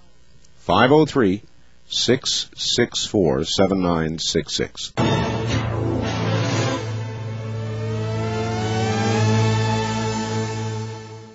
Now, uh, once again, uh, back to John Lear. John, are you there? I'm here. Lots of people want to talk to you, so back to the phones. On the toll free line, you're on the air with John Lear. Good morning. Where are you, please? I'm in Las Vegas. Las Vegas. All right. Thank you. KWN, go right ahead. Hello? Turn your radio off, ma'am. It's off. All right, go ahead. Uh, Mr. Lear, Yes. uh, a few callers back, a lady called asking you about the Bible, and you told her something uh, that Jesus said about reincarnation. What did he say about that? He believed in it, and uh, he tried to tell us that it was true, but it was taken out of the Bible by these uh, uh, council of churches. He did believe in it. Yes, absolutely. Absolutely. Really. Really? Ah. Uh, however, it was taken out. Yeah, it sure was. Along How with could, if I told that to somebody, how could I prove it? Uh, you could uh, get the um, uh, Bill Bramley's book, uh, The Gods of Eden. I think he discusses it in there. Uh, what's the name of the book? Uh, the Gods of Eden. The Gods of Eden. Right. Right. He goes into it at great length. All Uh, and uh, and uh, what is that author's name again? Bramley, B R A M L E Y, I think. Can I get that in a bookstore? I wonder. Uh, I think you can order it in a bookstore. Yeah. Uh, well, thank you very much. All right. Thank you very much for the call, ma'am. Have a uh, have a good morning. On the uh, wild card line, you're on the air with John Lear. Hi. Radio Free America. Yes. Yes, Mr. Lear. Uh, I believe uh, in the Bible, and uh, I'd like to uh, talk to you about the Nephilim and how that could correlate into uh, these things that uh, you and Art have been describing, and also the fact that Linda Howe reported on these cattle mutilations uh, that the uh, maggots on flies wouldn't touch the carcasses That's right. for days. Now Yeah. that's something that seems a bit unnatural to me, and I'd like to ask you. Uh, throughout the Bible, there is a conflict of good and evil, and uh, these things that uh, you guys are describing do not sound uh, very good to me. Yeah, not not warm and fuzzy. John. That's correct. That they, they they would not be my idea of warm and fuzzy. John, why do you think uh, so many people, so many ufologists and people uh, in in the various associated fields, uh, want to present them always as warm and fuzzy? Why? Why? I think that because we couldn't imagine a advanced society not being warm and fuzzy, we figure, well, shoot, you know, after all that uh, uh, civilization, thousands of years ahead of us, they certainly must have worked out their problems and just want to come down and help us and cure cancer and AIDS and and help us get to you know cure our food problem and uh, all the rest of it. I mean, All right. certainly uh, certainly reinforced by Steven Spielberg and his uh, Close Encounters. Yeah, it is true. Uh, John, a few quick ones for you by fax uh, from Alaska. A quick su- uh, question for John. A paraphrase: The sheep know the voice of their master. Will we know? Uh, I don't know enough about it. I know that's a quote, but I just can't put it together in time to, to give a decent answer. Well, I, I can I can wonder though, uh, or I can, I guess, uh, try and help them out here. The sheep, us, know the voice of their master. Will we know when that voice comes that it is our, that they are our master? I guess is the question. Yeah, no, No comment. no comment. Art, if it's not too late in the show, could you ask John about my guess concerning cattle mutilations? Remember, I guessed the mutilations were to garner the components of a medium used to proliferate recombinant DNA research. Well, I think yeah, that's that's speculation. What it's all about. Dear John, since 1988, uh, that year to the present, around round balls of light have been hovering above my house day and night. This is not a hoax. I've been videotaping these round balls of light during the night hours hovering above my house with only a ha- within only a half block at the very most. Since 1989, I've been videotaping them and I've got these videotapes. What would you suggest somebody with evidence of this sort does? There's not much you can do. Who's going to listen to you? Uh, I, I know a few people that that have that phenomenon over there, and, and I don't know what they are, but uh, But they are. But they are. They certainly are. Is John implying that the God of our Bible was created by aliens? No, no, no. You're not going to get me into that now. Okay. Uh, we'll just drop that one and go back to the phones. On the wild card line, you're on the air with John Lear. Hi. Hello? Hello? Yes, sir. Yeah, this is Art in Spokane, Hello, Art. and I wanted to ask uh, John uh, what he thought of the possibility that the uh, deaths at Dulce were somehow related to the introduction or the further introduction of the AIDS virus into uh, population, and also what his feelings are about the government being somehow involved in the development of the AIDS virus. All right, thank you. Uh, John, yeah, AIDS. Um, what do you think about AIDS? Well, as I've said before, there's no question in my mind that the government uh, developed it. Um, the specific doctor, the Navy doctor that, that actually did the research, I, I believe his name was R.M. Donner. And um, yeah, we we made it. What it was for, I don't I don't I don't know. Some people say it was to uh, eliminate or decrease the population, but certainly there ought to be better ways to do it because AIDS takes a long time uh, to affect, and also it, it, it causes a lot of, of suffering. I think our hospitals would be overtaxed uh, before it would start reducing the po- population. So when people say, "Well, it's just the government uh, trying to reduce the population," possibly, but you think even they would be able to figure out a quicker way to do it. Well, I know that there was congressional testimony. It's on the record, John, uh, an inquiry of some scientists about whether such a thing could be created that would uh, uh, produce or suppress the human uh, immune system. Yeah, I've got a copy of that, and that's Yeah. where they re- they got their initial ten million dollar funding to uh, to create that.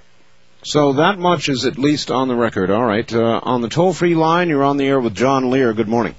Good morning. How are you? Fine, sir. Where are you? I'm uh, KOGO, San Diego. Excellent. John, um, I had a, some questions about uh, one of the guests you had on earlier. Um, wrote the Montauk books. Oh, Preston yes. Nichols. Preston Nichols. I had him on the program. Yes. Right. And I wondered if uh, your guest could make any references to some of the things he said in his books, like the alien treaties or um, things like that. All I didn't follow the Montauk uh, books too closely. Uh, I did listen to Preston Nichols uh, several times. Uh, all I can say is specifically, yes, there is an alien treaty.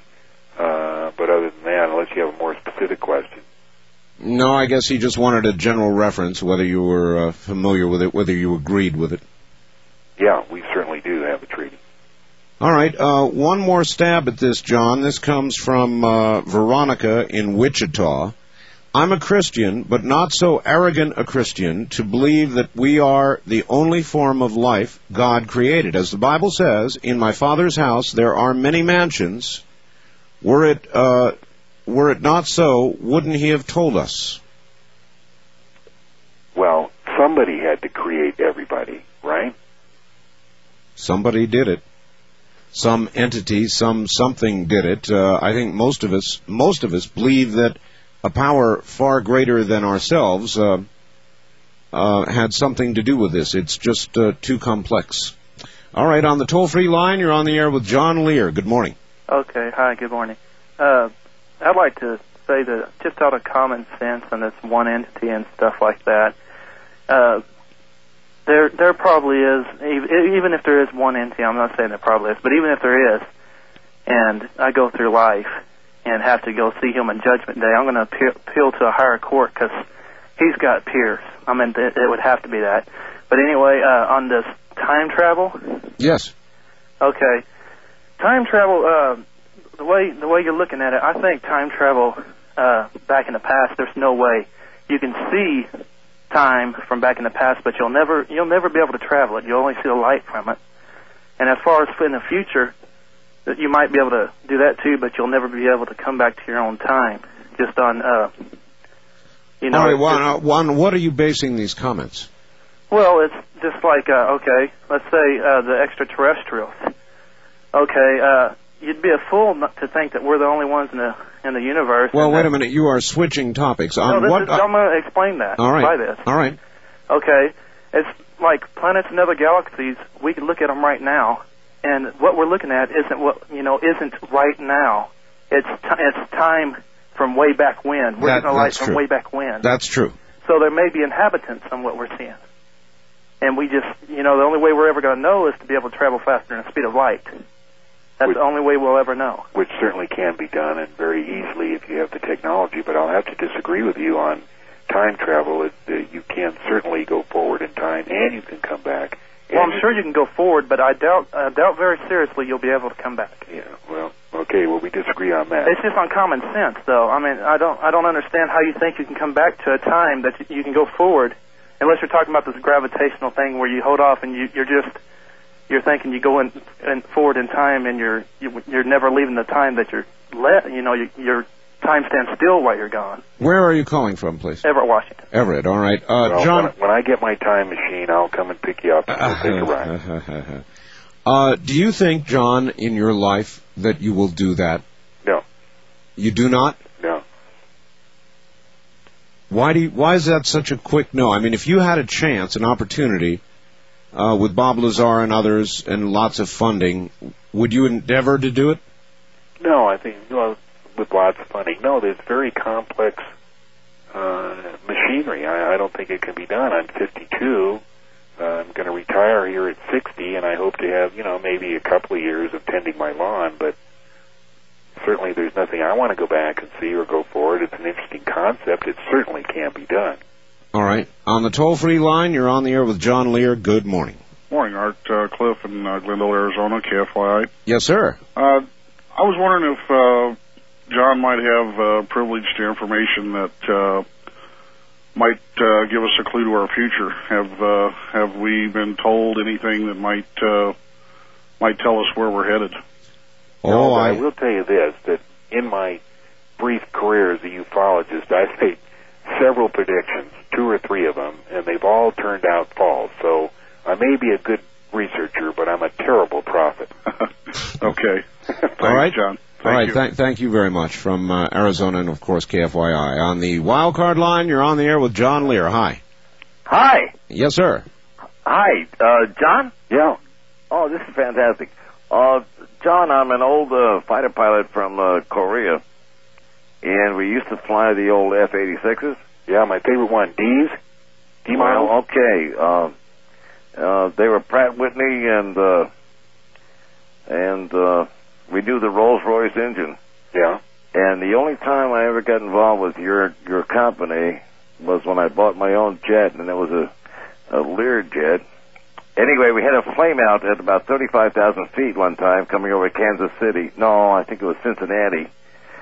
And they came, uh, my pilot came back and, uh, we get up there and we said we had to break it down to 25,000 feet. And we kicked her up again and, uh, she flew like a real trooper. Yeah, interesting. Oh, interesting as hell, yeah.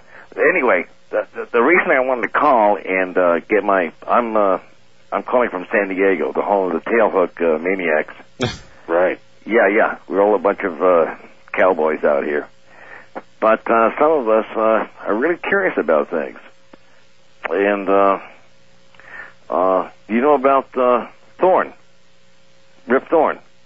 No, which one is that? Well, he's a physicist, a cosmologist out here, and uh, we were wondering about what the heck is going on. Uh, we built the, uh, we're involved in the accelerator up there at uh, at Stanford. Yeah. Yeah, and uh, we took a whack at things, and uh, uh, my God, I got a million things to tell you. Well, you're right in the middle of the action down there in San Diego because that's where the Navy has a lot of their operations, and I could tell you uh, some real weird stories about stuff that goes on down there. But but you are right in the center of operations. I doubt if you could ever penetrate it, but if you could, you'd see a lot of real interesting stuff. Well, uh, here's what we got. We're looking at um, uh, times 10 to the minus 33rd, and we're looking at, instead of uh, black holes, we're looking at wormholes. Yeah. And this is a concept that Thorne has uh, been preaching for about 10 years, and I, of course, I think he's a wacko. And it's a uh, viable concept. Uh, a wormhole, and uh, you know that we got a black hole uh, in our vicinity. In Well, this Supposedly every galaxy has its own black hole, and as Yeah. far as wormholes, I don't think that's how it works. But but go ahead. Well, it, it has to do with the space-time continuum. And uh, I listened to Thorne. Of course, Thorne's an old, uh, an old, uh, an old buddy of mine. And uh, at first, it's uh, inconceivable. If you look at the uh, space-time continuum, it is a viable concept. Yeah, I think that what he, what he's trying to do is figure out how they can get from place to place uh, without violating the uh, the speed of light, and and they and because they don't have access to the real information of how it works, they invent stuff like wormholes. But the way it works is called the instantaneous propagation of gravity. Science doesn't know it yet, but gravity is instantaneous, and there's two forms of it, A and B. And basically, to travel hundreds of times faster than the speed of light, what you do is generate a very powerful beam of gravity and pull space towards you. Space is actually a fabric. It can, it can be pulled this way and that. We think of it as a nothing. We think it is as something that has just one hydrogen atom per square meter. In a se- John, in a sense, then you're not really traveling through the space to get from A to B. You are, you are jumping across an area. Correct. You are pulling space towards you and coalescing or uniting with space that's maybe hundreds of light years away. But that's why they invent wormholes because they're trying. They know that it can be done. They're just trying to figure out a way that it, that it can be done. I think I know the concept of a black hole. What's the difference between a black hole and a wormhole, John? Well, a black hole is just a very intense, uh, uh, a collapsed star, which which is not letting any light. It is so dense that it doesn't let uh, light go uh, through it. Wormhole is a completely different thing. Wormhole is what they're uh, speculating is how to get from uh, point A to point B uh, very fast without violating the uh, the uh, principle of the speed of light. Do you believe it can be violated? And I don't mean by the method you just described, but I mean uh, in actual s- speed travel. No, I don't think you can go faster than the speed of light in a linear direction. You have to do it some other way. All right. On the uh, toll-free line, you're on the air with John Lear. Good morning. Oh, good morning, Art. Good morning, John. You know, listening to you today, I'm Susan from Moscow Mills, and um, Moscow Mills, where? Idaho? Missouri. Missouri, all right. KSD, yes. Yes. Um, you know, uh, in the fear that some people have of what John is talking about, they must understand that whatever experience that we have as humans or humanoids or whatever, it's a very good experience, and obviously, whoever and whatever has created us and whatever use that we have for them, we have use for ourselves too. And that there's such, I mean, there's so much love and joy in life, opposed to the diversity, which there's plenty of that too.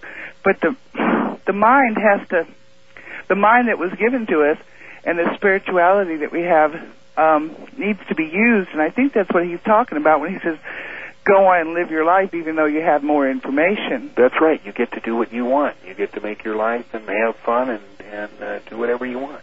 Right. Can can you tell me if there's um in in the other dimensions of what you're talking about in the, the 70 or so groups, do they show any sign of their own spirituality? I'm not talking about religion here at all, but of a, of a separate spirituality or more intense spirituality or just different or? No, I don't have an answer to that. hmm Okay, well, thanks a lot. Thanks, thank, Art. thank you very much for the call, and it'll have to be fast, but uh, we'll do one more here. On the wild card line, you're on the air. Hello. Oh, hello. Um, I was wondering uh, if Mr. Uh, Lear has ever read uh, people such as Charles Fort and H.P. Lovecraft and people like that. I'm sorry, what's the name? Charles Fort. He, um, Charles Fort and Lovecraft. yeah. No. Oh, well, Charles this is it. Ford? Charles Fort, yeah. Um, Yeah, I've he- read uh, a lot of his stuff. Yeah, that's that's what I meant. Um, it just seems that when you talked about, uh, one thing that I'd like, I'd like you to ex- uh, expound upon a little bit is when you referred to that, that, that somehow uh, humans were considered to be containers. Vessels, even. I've heard that word. Where Where are you calling from, ma'am? I'm in San Francisco. San Francisco. All right. Uh, John, you've said it before. Vessels, containers uh, for the soul. Well, it, it, we're speculating for the soul. It wasn't. uh, It, it wasn't described in the documents that Bob read exactly what we were containers of. We could be containers of hormones, enzymes, or whatever. My own speculation is that we are containers of soul. Well, it's the. Uh, I guess it's it's it's a good one, and uh, I hope I hope we do contain souls. You can never destroy the soul. It goes on forever and ever and ever. And uh, some people uh, are able to recall uh, past experiences, but most people are not. You're not supposed to be able to uh, to recall, but in fact, the soul goes on forever. All right. Uh, on that note, uh, vessels, all of you, um, containers. We are going to have to pause for uh, mortal news at the top of the hour. We'll be back with John Lear and more from the CBC Radio Network.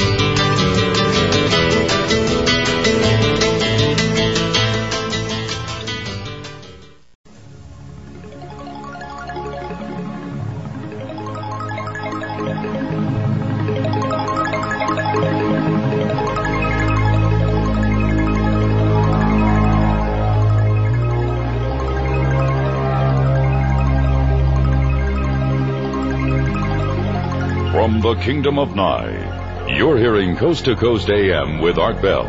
Much more than just a talk show.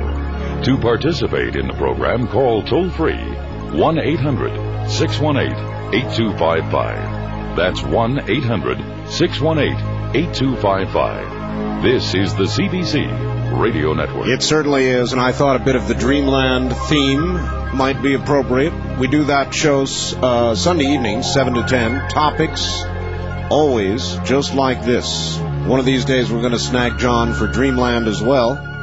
John Lear is my guest, pilot, uh, IFO investigator in sort of semi-retirement now. Back to him in a moment.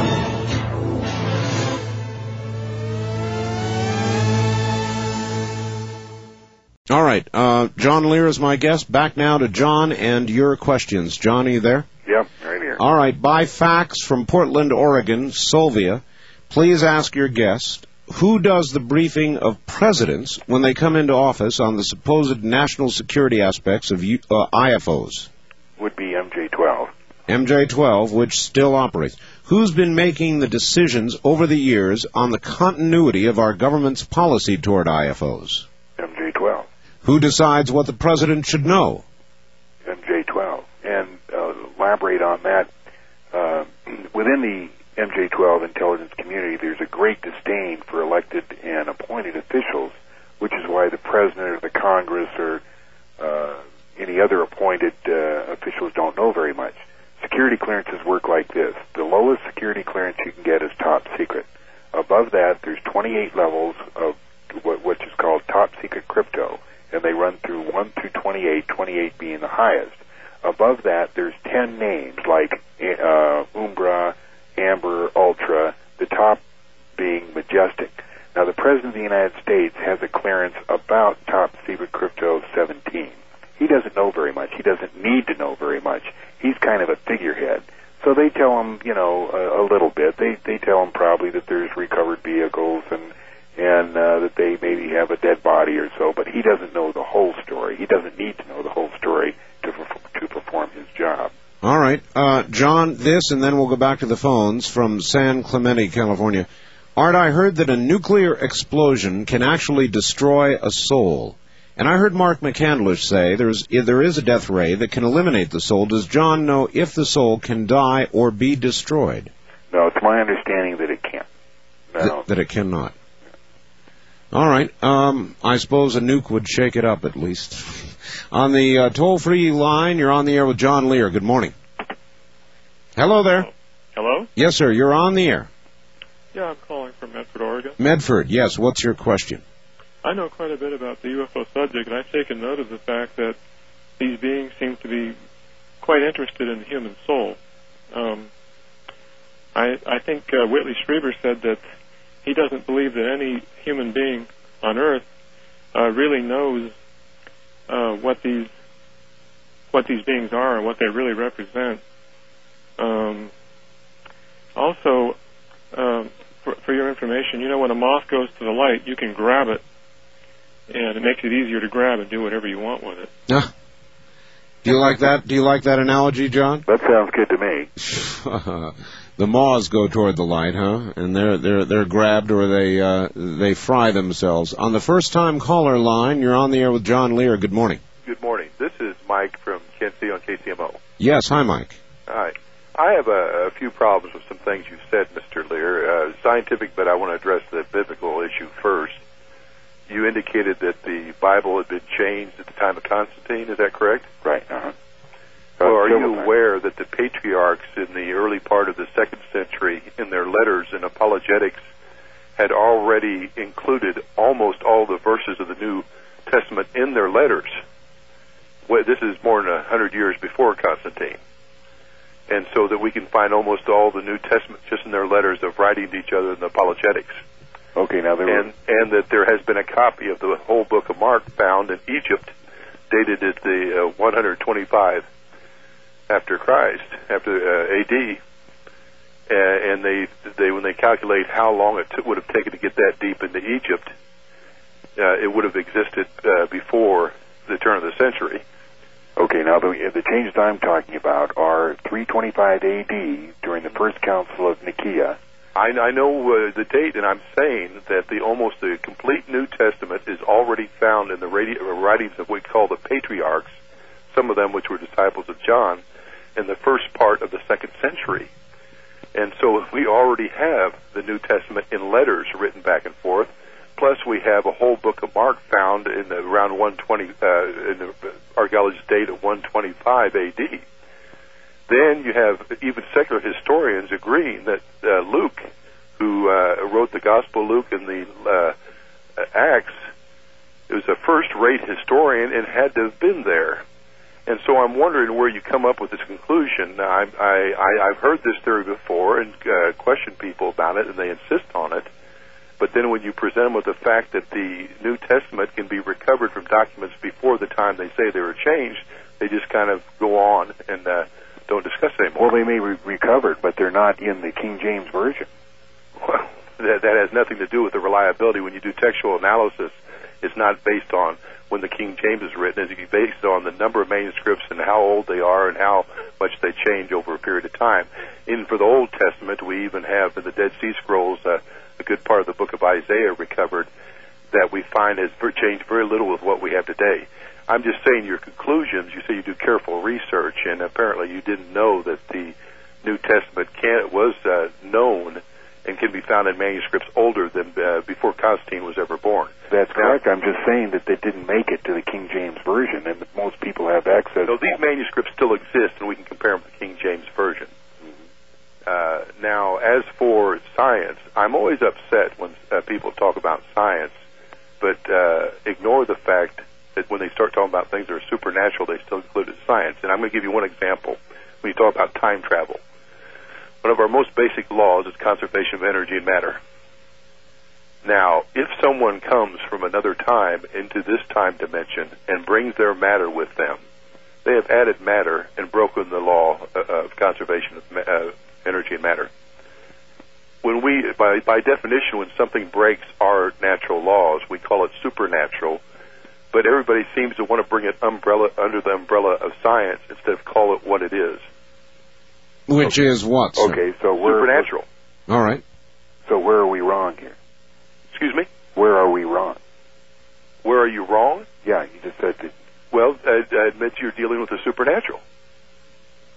that I'm dealing with a supernatural. All right. I guess it's a semantic argument. He wants it called the supernatural instead of science. Oh, okay.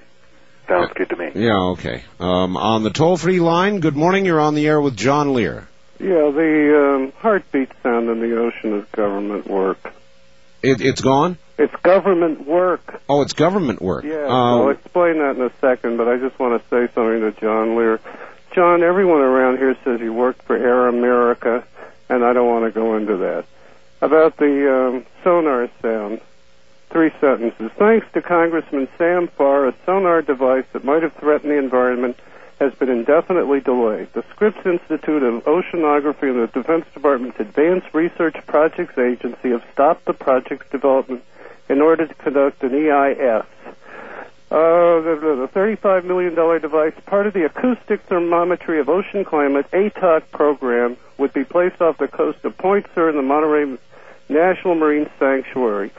The uh, yeah, well, I'm aware of the, the fact that they had plans, but it hasn't been done yet. Wait, the device relies on the transmission of sonar bursts, blah, blah, blah. Well, I've heard the thing over the radio, and it sounds like a heartbeat. It goes boom, ba-doom, boom, ba-doom, boom, ba-doom.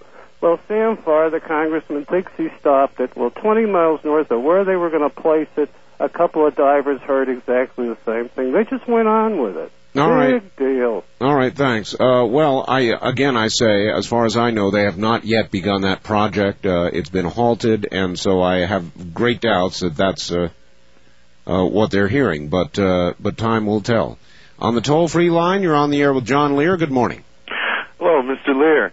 Uh, your aviation credentials are, are certainly uh, impeccable, to say the least. But like the previous caller said, your, you know, uh, science discussion is kind of strange, to say the least. It doesn't seem to hold a lot of lot of water with any present scientific theory. Okay, well, it just just tell me specifically where I went wrong. Well, uh, the discussion of element 115 is all based on uh, a non-existent element. Uh, no, it, it's existent because I held it, I touched it, I did experiments with it. and this is a stable, non-radioactive element. That's correct. Okay, well, let's suppose that's true, and I can't say anything different than that. Um, I would like to say also, you mentioned the book, The uh, Gods of Eden. Uh, um, there's recently been released on the internet a, a excellent, in my opinion, review of this book uh, that says that it's pretty much based on L. Ron Hubbard's Scientology. What do you think of that? I don't think so because I've studied scientology for a very short time, Mm-hmm. and uh, I don't think there's any correlation there. Well, thanks a lot for your time, and uh, I've uh, been keeping up with your information since about 1988, and um, I hope it's not all over but the screaming. Thanks. All right, thank you. Uh, that's an interesting comment. I, I hope it's not too. Um, Wildcard line, you're on the air with John Lear. Good morning. Yeah, I'd like to ask John Lear a question, but I, I really doubt that uh, he can do anything but deny it. Uh, John, how long have you been involved in the occult? Uh, never, as far as I know. Uh, you're saying that most of the information in the books that you read are not occult books? No. No, because um, I read a book uh, about 10 years ago called The Cosmic Trigger, Final Secrets of the Illuminatus, and how they were going to duplicate the second coming of Christ with the um, with the alien deal that uh, people would believe that they were going to be saved by aliens Yeah, Christ. Now, John, I, I I understand what he's saying. I'm sure a lot of the religious folks out there think you've got three sixes somewhere tattooed under your hairline, huh, John? Yeah. Under that gray hair. Yeah, I see. Uh, John, what about Air America? Um, you, you did. Uh, can you talk about that at all? Sure. I worked for CASI, which was Continental Air Services Inc., a wholly owned subsidiary of Continental Airlines. We did the same work as uh, Air America, but we were not a wholly owned subsidiary of the CIA, which Air America was. We did we did all the same stuff, but uh, no, I did not work for Air America. I worked for CASI. And those that are familiar with the operations in Southeast Asia will know exactly what I'm talking about. Uh, I, I I'm not going to. I, I was going to bring some up, but I'm Go not ahead. going to Go do it. ahead. Go ahead. What is it? Uh, Iran Contra. Yeah. You want to talk about that? Sure. What What's there to talk about? Uh, you um, you transported or were about to transport some um, material to Iran. Yes. Arms and ammunition from Israel to Iran, right? Uh huh. So you ran some of the early um, early weapons that Israel cut loose on our word. Is that correct? Yeah. We didn't. I never made a flight. Like I say, the first airplane in got shot down. The Mossad, who was running the operation, didn't want to send the 707s in, which I was flying. Uh, so they they uh, canceled the operation. Later, I think it was like six months, six or eight months later, they ran it with another airline that was out of oh somewhere like NASA or NASA or someplace like that, and ran it from the Persian Gulf, like Dubai or one of those countries, directly into Iran, so they didn't have to go around another country like like we did uh, Turkey. We had to go through Turkish airspace, and the deal was that we would drop every other load uh, or give Turkey every other load that went in in permission for flying over their airspace. All right. Just thought I'd get that out. On the toll free line, you're on the air with John Lear. Where are you calling from, please? Uh, Seattle. Seattle. All right. Yeah, uh, I'd like to ask him a little more about that um, that security that the uh, the government has uh, that doesn't allow the president to know very much. Yeah. Uh-huh. What was that called again? Uh, well, I just ex- uh, described how security works. The lowest clearance is uh, top secret, and then, then there's 38 levels above that. But the President of the United States only has like a number 17 level.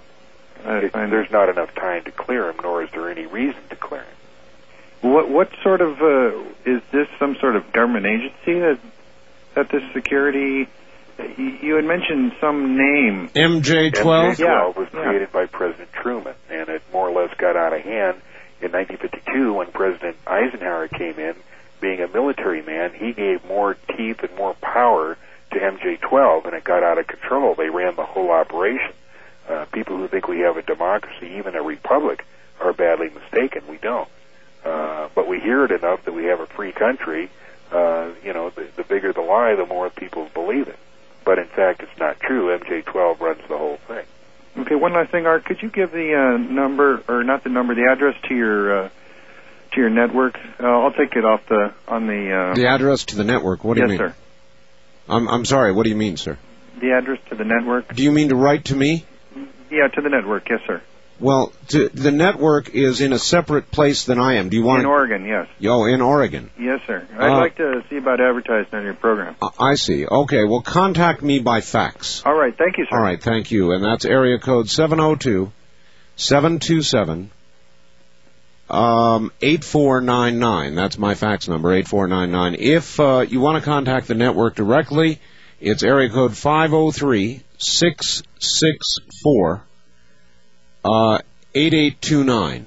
8829. And if you want a tape of this program, as long as I'm going nuts with numbers here, it's area code 503 664 7966. John, uh, we're in the number mode. Why don't you give the address for the Lazar tape?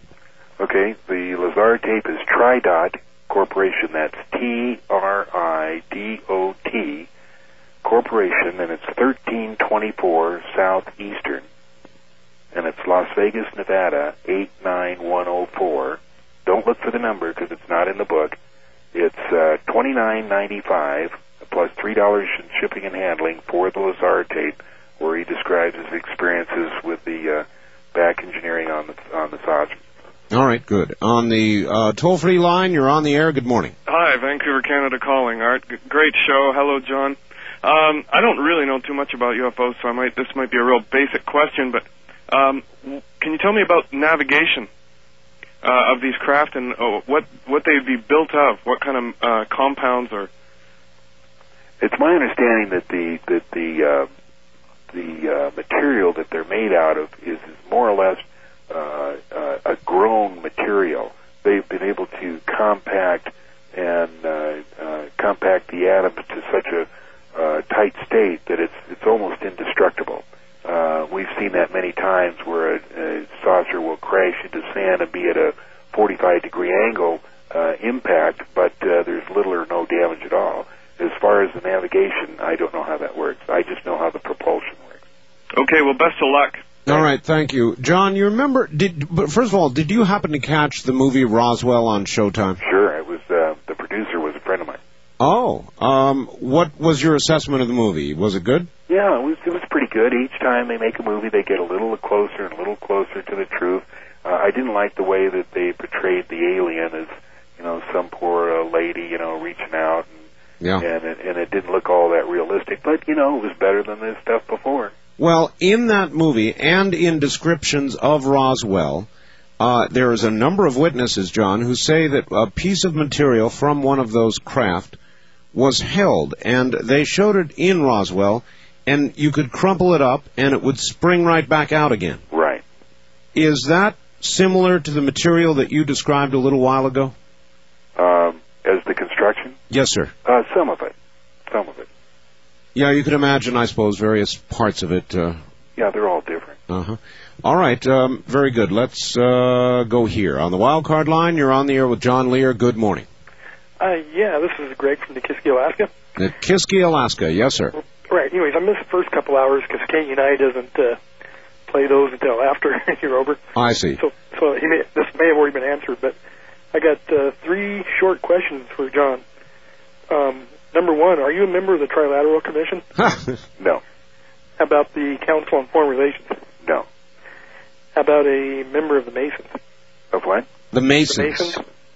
I well, I I I no, but what is it? Oh, the Masonic Lodge?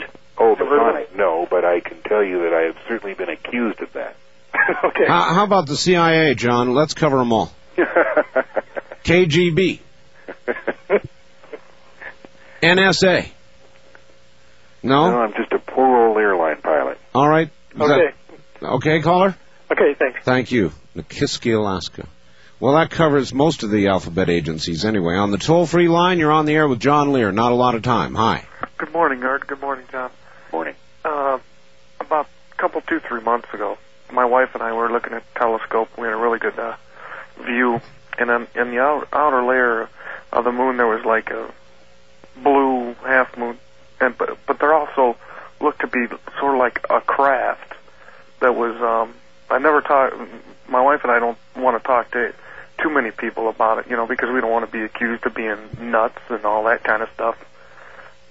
Is that really possible, or, or do you think maybe that was more like a reflection of maybe the sun, or you know, of the picture we've got?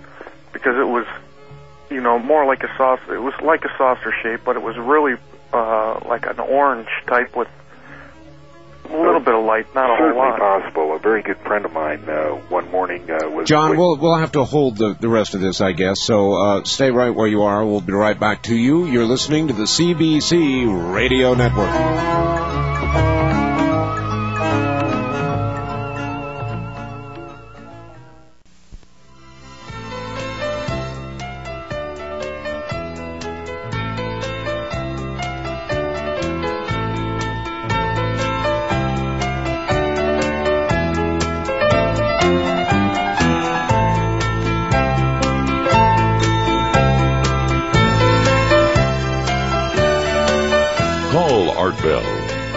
The Kingdom of Nye, toll free at 1 800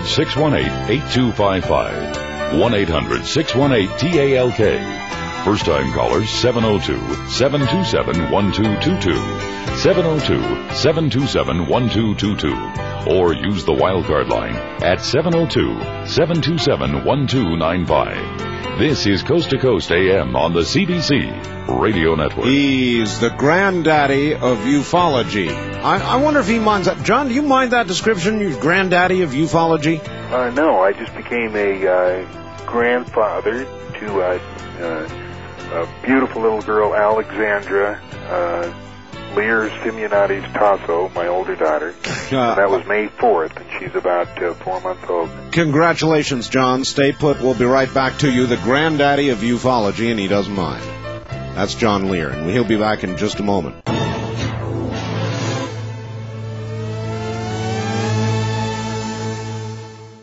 Once again, here's John Lear. Hi, John. How you doing? Final portion now. Um, from Omaha, Nebraska, somebody wants to know, John, isn't it possible the aliens are lying to us? Yes. You know, they they've been uh, several documents said that they are deceptive. And uh, I was going to tell the previous caller that uh, a friend of mine had seen was looking up one morning ready to go fly, and he saw a saucer one twentieth the size of the moon just go across it. And uh, while we were talking here, I had a reference that I was going to read, but I can't find it. A NASA technical document that uh, documents a, about 600 uh, different types of weird phenomena that was observed on the moon between uh, the year 1600 and now, as far as blinking lights, flashing lights, uh, weird shadows, all kinds of stuff, and I just can't find it. Uh, All right. Well, if you run across it, we'll do it. Uh, Matt in Portland wants to know, among, among other things, um, about a secret Earth war. Linda Howe spoke about a secret Earth war. Does that make any sense to you? Yeah, she uh, was saying that uh, that somebody had, uh, you know, they have these secret vaults where they hold high-level discussions that are soundproofed and monitored and swept all the time. Sure. And uh, somebody had stepped out, uh, opened the door, and as somebody went in, they said, "Well, how's Earth's secret war going?" And of course, what he was referring to is is the the conflict we have with the Greys. All right. Uh, well, got to ask you about one more thing. I've done a series of interviews, John. I don't know whether you heard any of them with uh, uh, Richard Hoagland. Yeah. And uh, Richard, did you hear some of that? Uh, no, I didn't, but I just got his tape, uh, his two new tapes of the uh, structure on the moon. Right. That stands uh, something like six or seven miles high. That's right. It's very interesting, and I ordered the photographs myself from NASA, and I'm looking forward to them arriving within the next few days. All right, very good. Yeah, I have a lot of the pictures. I also have the videotapes. The presentation was uh, was was very captivating, and you would think that it would be breaking in the news, but not so far, John. No, really, they're just just not interested. And as far as his work on on Mars, I told him that that uh, Bob uh, Lazar had seen in his briefing uh, the Cydonia region, uh, photos that weren't uh, uh, accessible to the public, and there was definite doors and windows and, and construction on those pyramids in the Cydonia region. All right, on the toll-free line, you're on the air with John Lear. Good morning. Good morning. Yes, sir. Where are you? Uh, I'm Bob from uh, KEX, Portland, Oregon. Yes, good, Bob. Um, I got a couple questions for for John. Uh, one is, is he familiar with Bill Meier? Billy Meier was of, over in Switzerland. Right. Yeah, sure. Uh, well, he talks in some of his contact papers about the Pleiadians being the oldest group of uh, visitors on the Earth, and they're actually uh, from the same ancestors as we are. Uh, the, the question I have is, they also believe in reincarnation, and and they don't really believe in religion as such, but more as as creation. Uh, and they believe in the good and in, in man and whatnot. Uh, and the question I have is, is they don't like us dealing with the Greys because they seem to think that they are a negative life force. Yeah, I heard that. And why?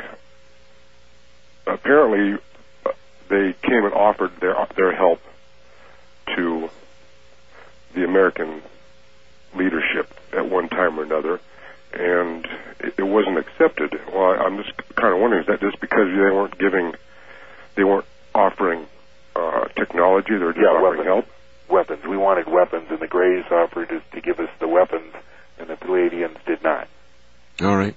John, um, I want you to give some advice to the young ufologists out there. A lot of people are absolutely lit afire by all of this, and they're going to travel down the same road that you traveled down. And uh, you've now reached a point where you've said you're fatalistic about it, and the best thing we can all do is go out and live our lives, lives and enjoy our lives. What would you say to the young ufologists out there, Joe? Well, of course, they're not going to pay any more attention to that than than I did when people told me that. You know, when I start, start first started getting in. Well, I know, but we should try. We really should try. I mean, if you were to sit down with somebody who's just starting into all this, what would you say to him? Good luck. Good luck? Yeah. You wouldn't try to stop him? No, uh, no, because I know that the the the lure of of information, of finding out things, of of stuff is, is just too powerful. There's just no way that you could stop anybody. Well, that's good and realistic anyway, John. Thanks. On the uh, toll-free line, you're on the air with John Lear. Hi. How you doing? We're doing okay. Oh, okay. This is Dave from Grand City. Yeah. Okay. Well, I got a question for him. Uh, my question is, is that out of all the things I've heard him say tonight, how could anything be possible? I mean, I'm a big Star Trek fan, and everything that he talks about seems to come in there. How does that all happen? And could it be possible that someday we could travel like that? All right. Uh, why not? John, do you think that is in mankind's future? In other words, is there going to be a, a federation? Is there going to be an Earth that goes outward? Uh, is that where we're headed, or do you think not? No, I don't think so. Uh, first of all, I think the uh, the cleaning out of the petri dish is going to is going to come.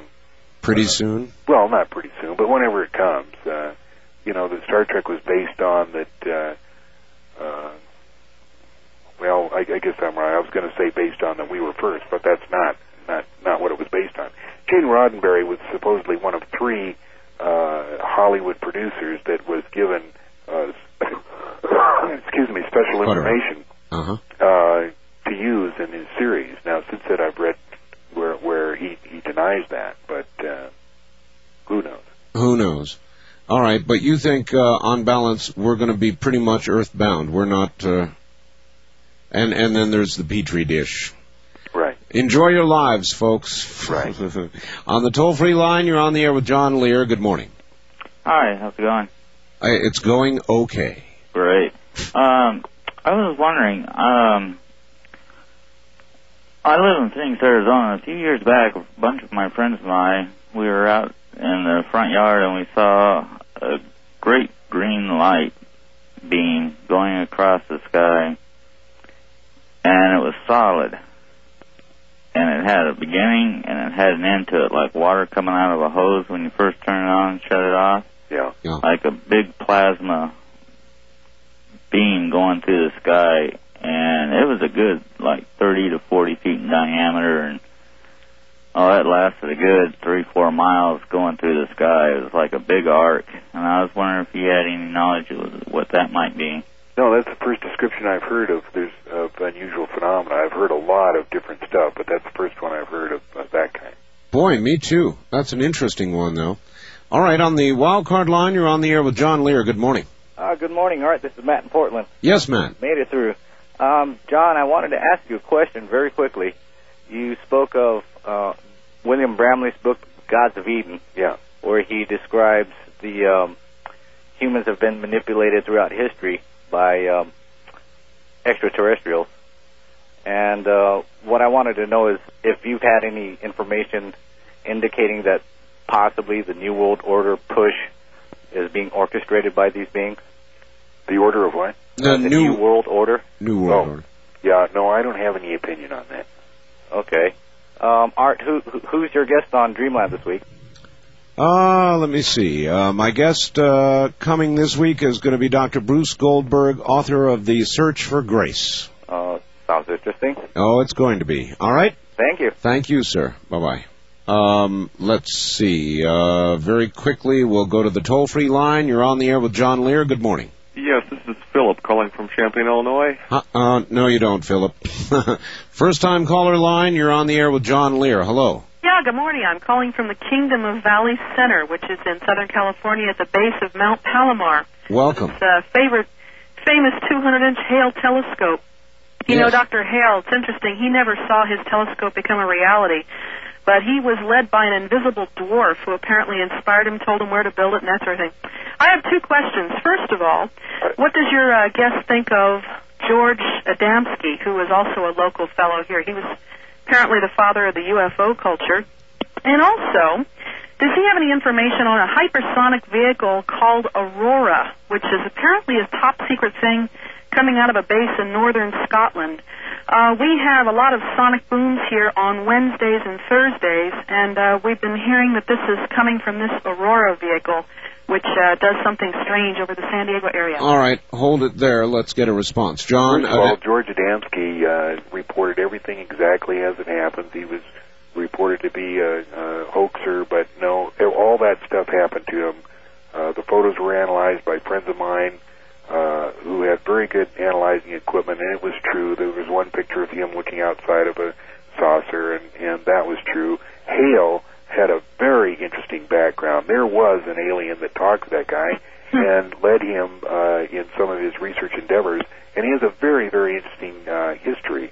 The Aurora is uh, a Mach 15 airplane uh, operating out of somewhere in the United States, but also goes into Machrihanish, which is in northern Scotland. I And, see. yeah, that is a, one of our top secret, one of our six top secret airplanes. How high does that fly? Do you know? 285,000 feet. wow. Okay. All right, thank you. And at, at Mach 15, Yeah. People say Mach 7 or 8, but it's not. It's Mach 15. Mach 15, wow. Um, toll free line, you're on the air with John Lear. Hello.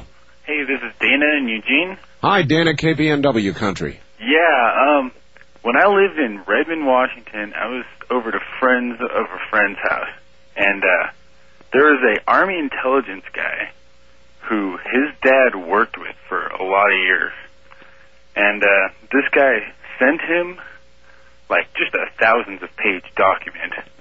He was supposedly on the run from the government because they were trying to hunt him down, and he sent like six of these papers out.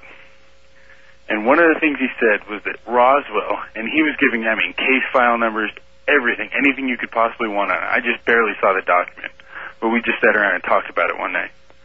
He said at Roswell, they recovered the bodies. One of them was alive. His name was something like Emu or Enu or something like that. Uh, they had like two separate brains, one on the left side, one on the right side. That's correct. They ate human flesh. Oh, I please. didn't know that, I, but, but, yeah, go ahead. um, and just you know he went into the whole cover up. But I mean, he detailed everything from you know different fighter pilots, their names, their vehicle identification number, everything. You know, just hundreds of documents on that. Uh, Well, it'd be great to get those documents, wouldn't it?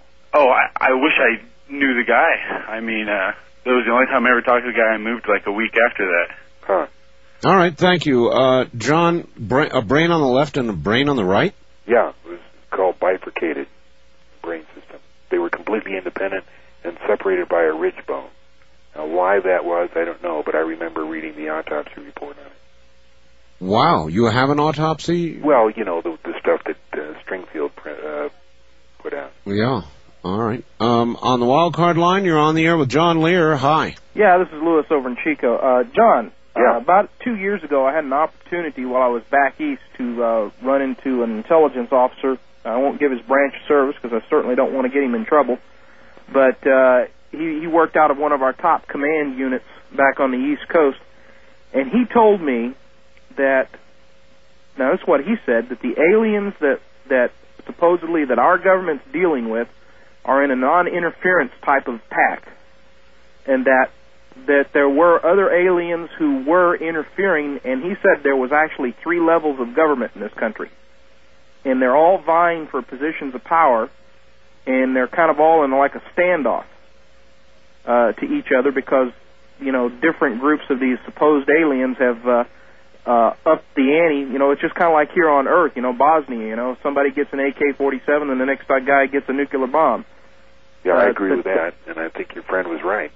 Uh, he also said, though, that the ones that you know were, you know, they kind of kept, kept a over an overall picture of the thing. He said that most of the abductions were not being carried out by aliens, but they were being carried out by um, by the government, and it was for use for later. You know, they were they were programming people. They would go out and find people who would be susceptible to this. He said they had special editions of films that were very subliminal, and they would get like a control who would make friends with certain individuals, and they would go over to the guy's house, you know, and show him a special copy of ET, except the guy's not knowing he's watching a special copy of ET, and they would program these people up to a point where they would either give them a hypnotic uh, experience, or they would actually, and I, and I thought this was kind of amusing, but he said they actually hired dwarfs and would dress them up and have a whole theater set up to be like a ship and give these people a physical experience so that even if they took them out and they got out to a, a, a psychiatrist or a hypnotist who was not even believing in this, when he would put them under, that he would get the reading back from them that they actually believed what they went under. What All they right, kind of a kind of a Mission Impossible sort of Yeah, setup. that's that's true, and it's been detailed by uh, Martin Cannon, uh, the government abductions, and uh, yeah, they do pretend they're aliens. I don't think it's the predominant form of production of uh, abductions, but yes, the government is certainly doing that. There's a lot of research now, John, into the abduction phenomenon. A lot of the researchers have sort of left the sighting mode, and they think the way to pursue this now is through the abduction phenomenon. Do you agree with that, John? Uh, that'd be hard to do, but I'm just going to sit and watch. on the toll-free line, you're on the air with John Lear. Hi. Oh yeah, this is Rich in Anchorage, Alaska. Hello, Rich. Um, I I guess you could call me one of them fat, dumb, and lazy Americans because I just got turned on to your program a little while ago, so I'm learning. But uh, I was wondering if you could explain to me what uh, MJ12 actually is. All right. Well, we did earlier, but we will again. John? MJ12 was the the government, the secret uh, uh, review uh, uh, body that was put together by President Truman in 1947 to review uh, and decide what to do about the alien threat, if any. It was given teeth by President Eisenhower when he got in, and regretted by President Eisenhower uh, when he got out. He said, "Beware of the military-industrial complex." He sure did. Which MJ12 uh, essentially run. Uh, for the people who don't believe that MJ12 exists, my source uh, for the existence of MJ12 was Jimmy Doolittle, and since he's passed away now, uh, I don't mind saying that that was my source. He he confirmed to me that it did exist. All right. On the wild card line, you're on the air with John Lear. Oh, good morning, Art. This is Dan the Man from KWCWN. Line. Yes, real quick, because we're almost out of time. Okay, um, what I wanted to say was uh, that uh, Dr. Frank Stranges, have you heard of him? Sure. Okay, well, I'll try to. Uh, would you ever have him on uh, your Dreamland? No, no, I have not had him on Dreamland. Okay, uh, well, the, he would be a very interesting person to have. Um, he says that uh, one third of the fallen angels, uh, you know, the from that uh, came from heaven, are uh, part of uh, the uh, UFO uh, phenomenon. All right, on that note, we're going to have to close out. John, we're out of time. We've done it again. Made it all the way through. Great, Uh, Art. and, um, uh, you know, as long as you are around and I'm around, John, I'm sure there'll be another show in our future. Okay, fine, anytime. And uh, it's a pleasure. It's always a pleasure, my friend. Okay, thanks, Art. John, thank you. Good night. Okay, good night. Uh, I'm sorry, everybody. We are utterly out of time. As you know, I'm ruled by the clock. It is the nature of things. And uh, I would like to tell you one more time how to get a copy of this program because I know a lot of you tuned in late. A lot of you would like to archive a program of this sort with somebody like John Lear, and I can surely understand that. So, uh, here's how to do it. You can call right now. We have uh, a vastly improved uh, tape delivery system for you all. Uh, they'll get it to you within a few days, they tell me. MasterCard and Visa work just fine. The number to call, and you can do it throughout the weekend. You can call it right now if you're able to get through. Otherwise, throughout the weekend, area code 503 664 7966. Once again, area code 503 664 7966. You'll tell them you want the program with John Lear. It has been a pleasure. This whole week of talk radio has been a pleasure. Dreamland comes up on Sunday. I'll be here, back here with the syndicated program, Monday night, Tuesday morning. So for the live portion, you'll get more in some areas, some stations, but that's it for the live portion and this week of Coast to Coast AM. behalf of everybody at the network, thank you. Good night.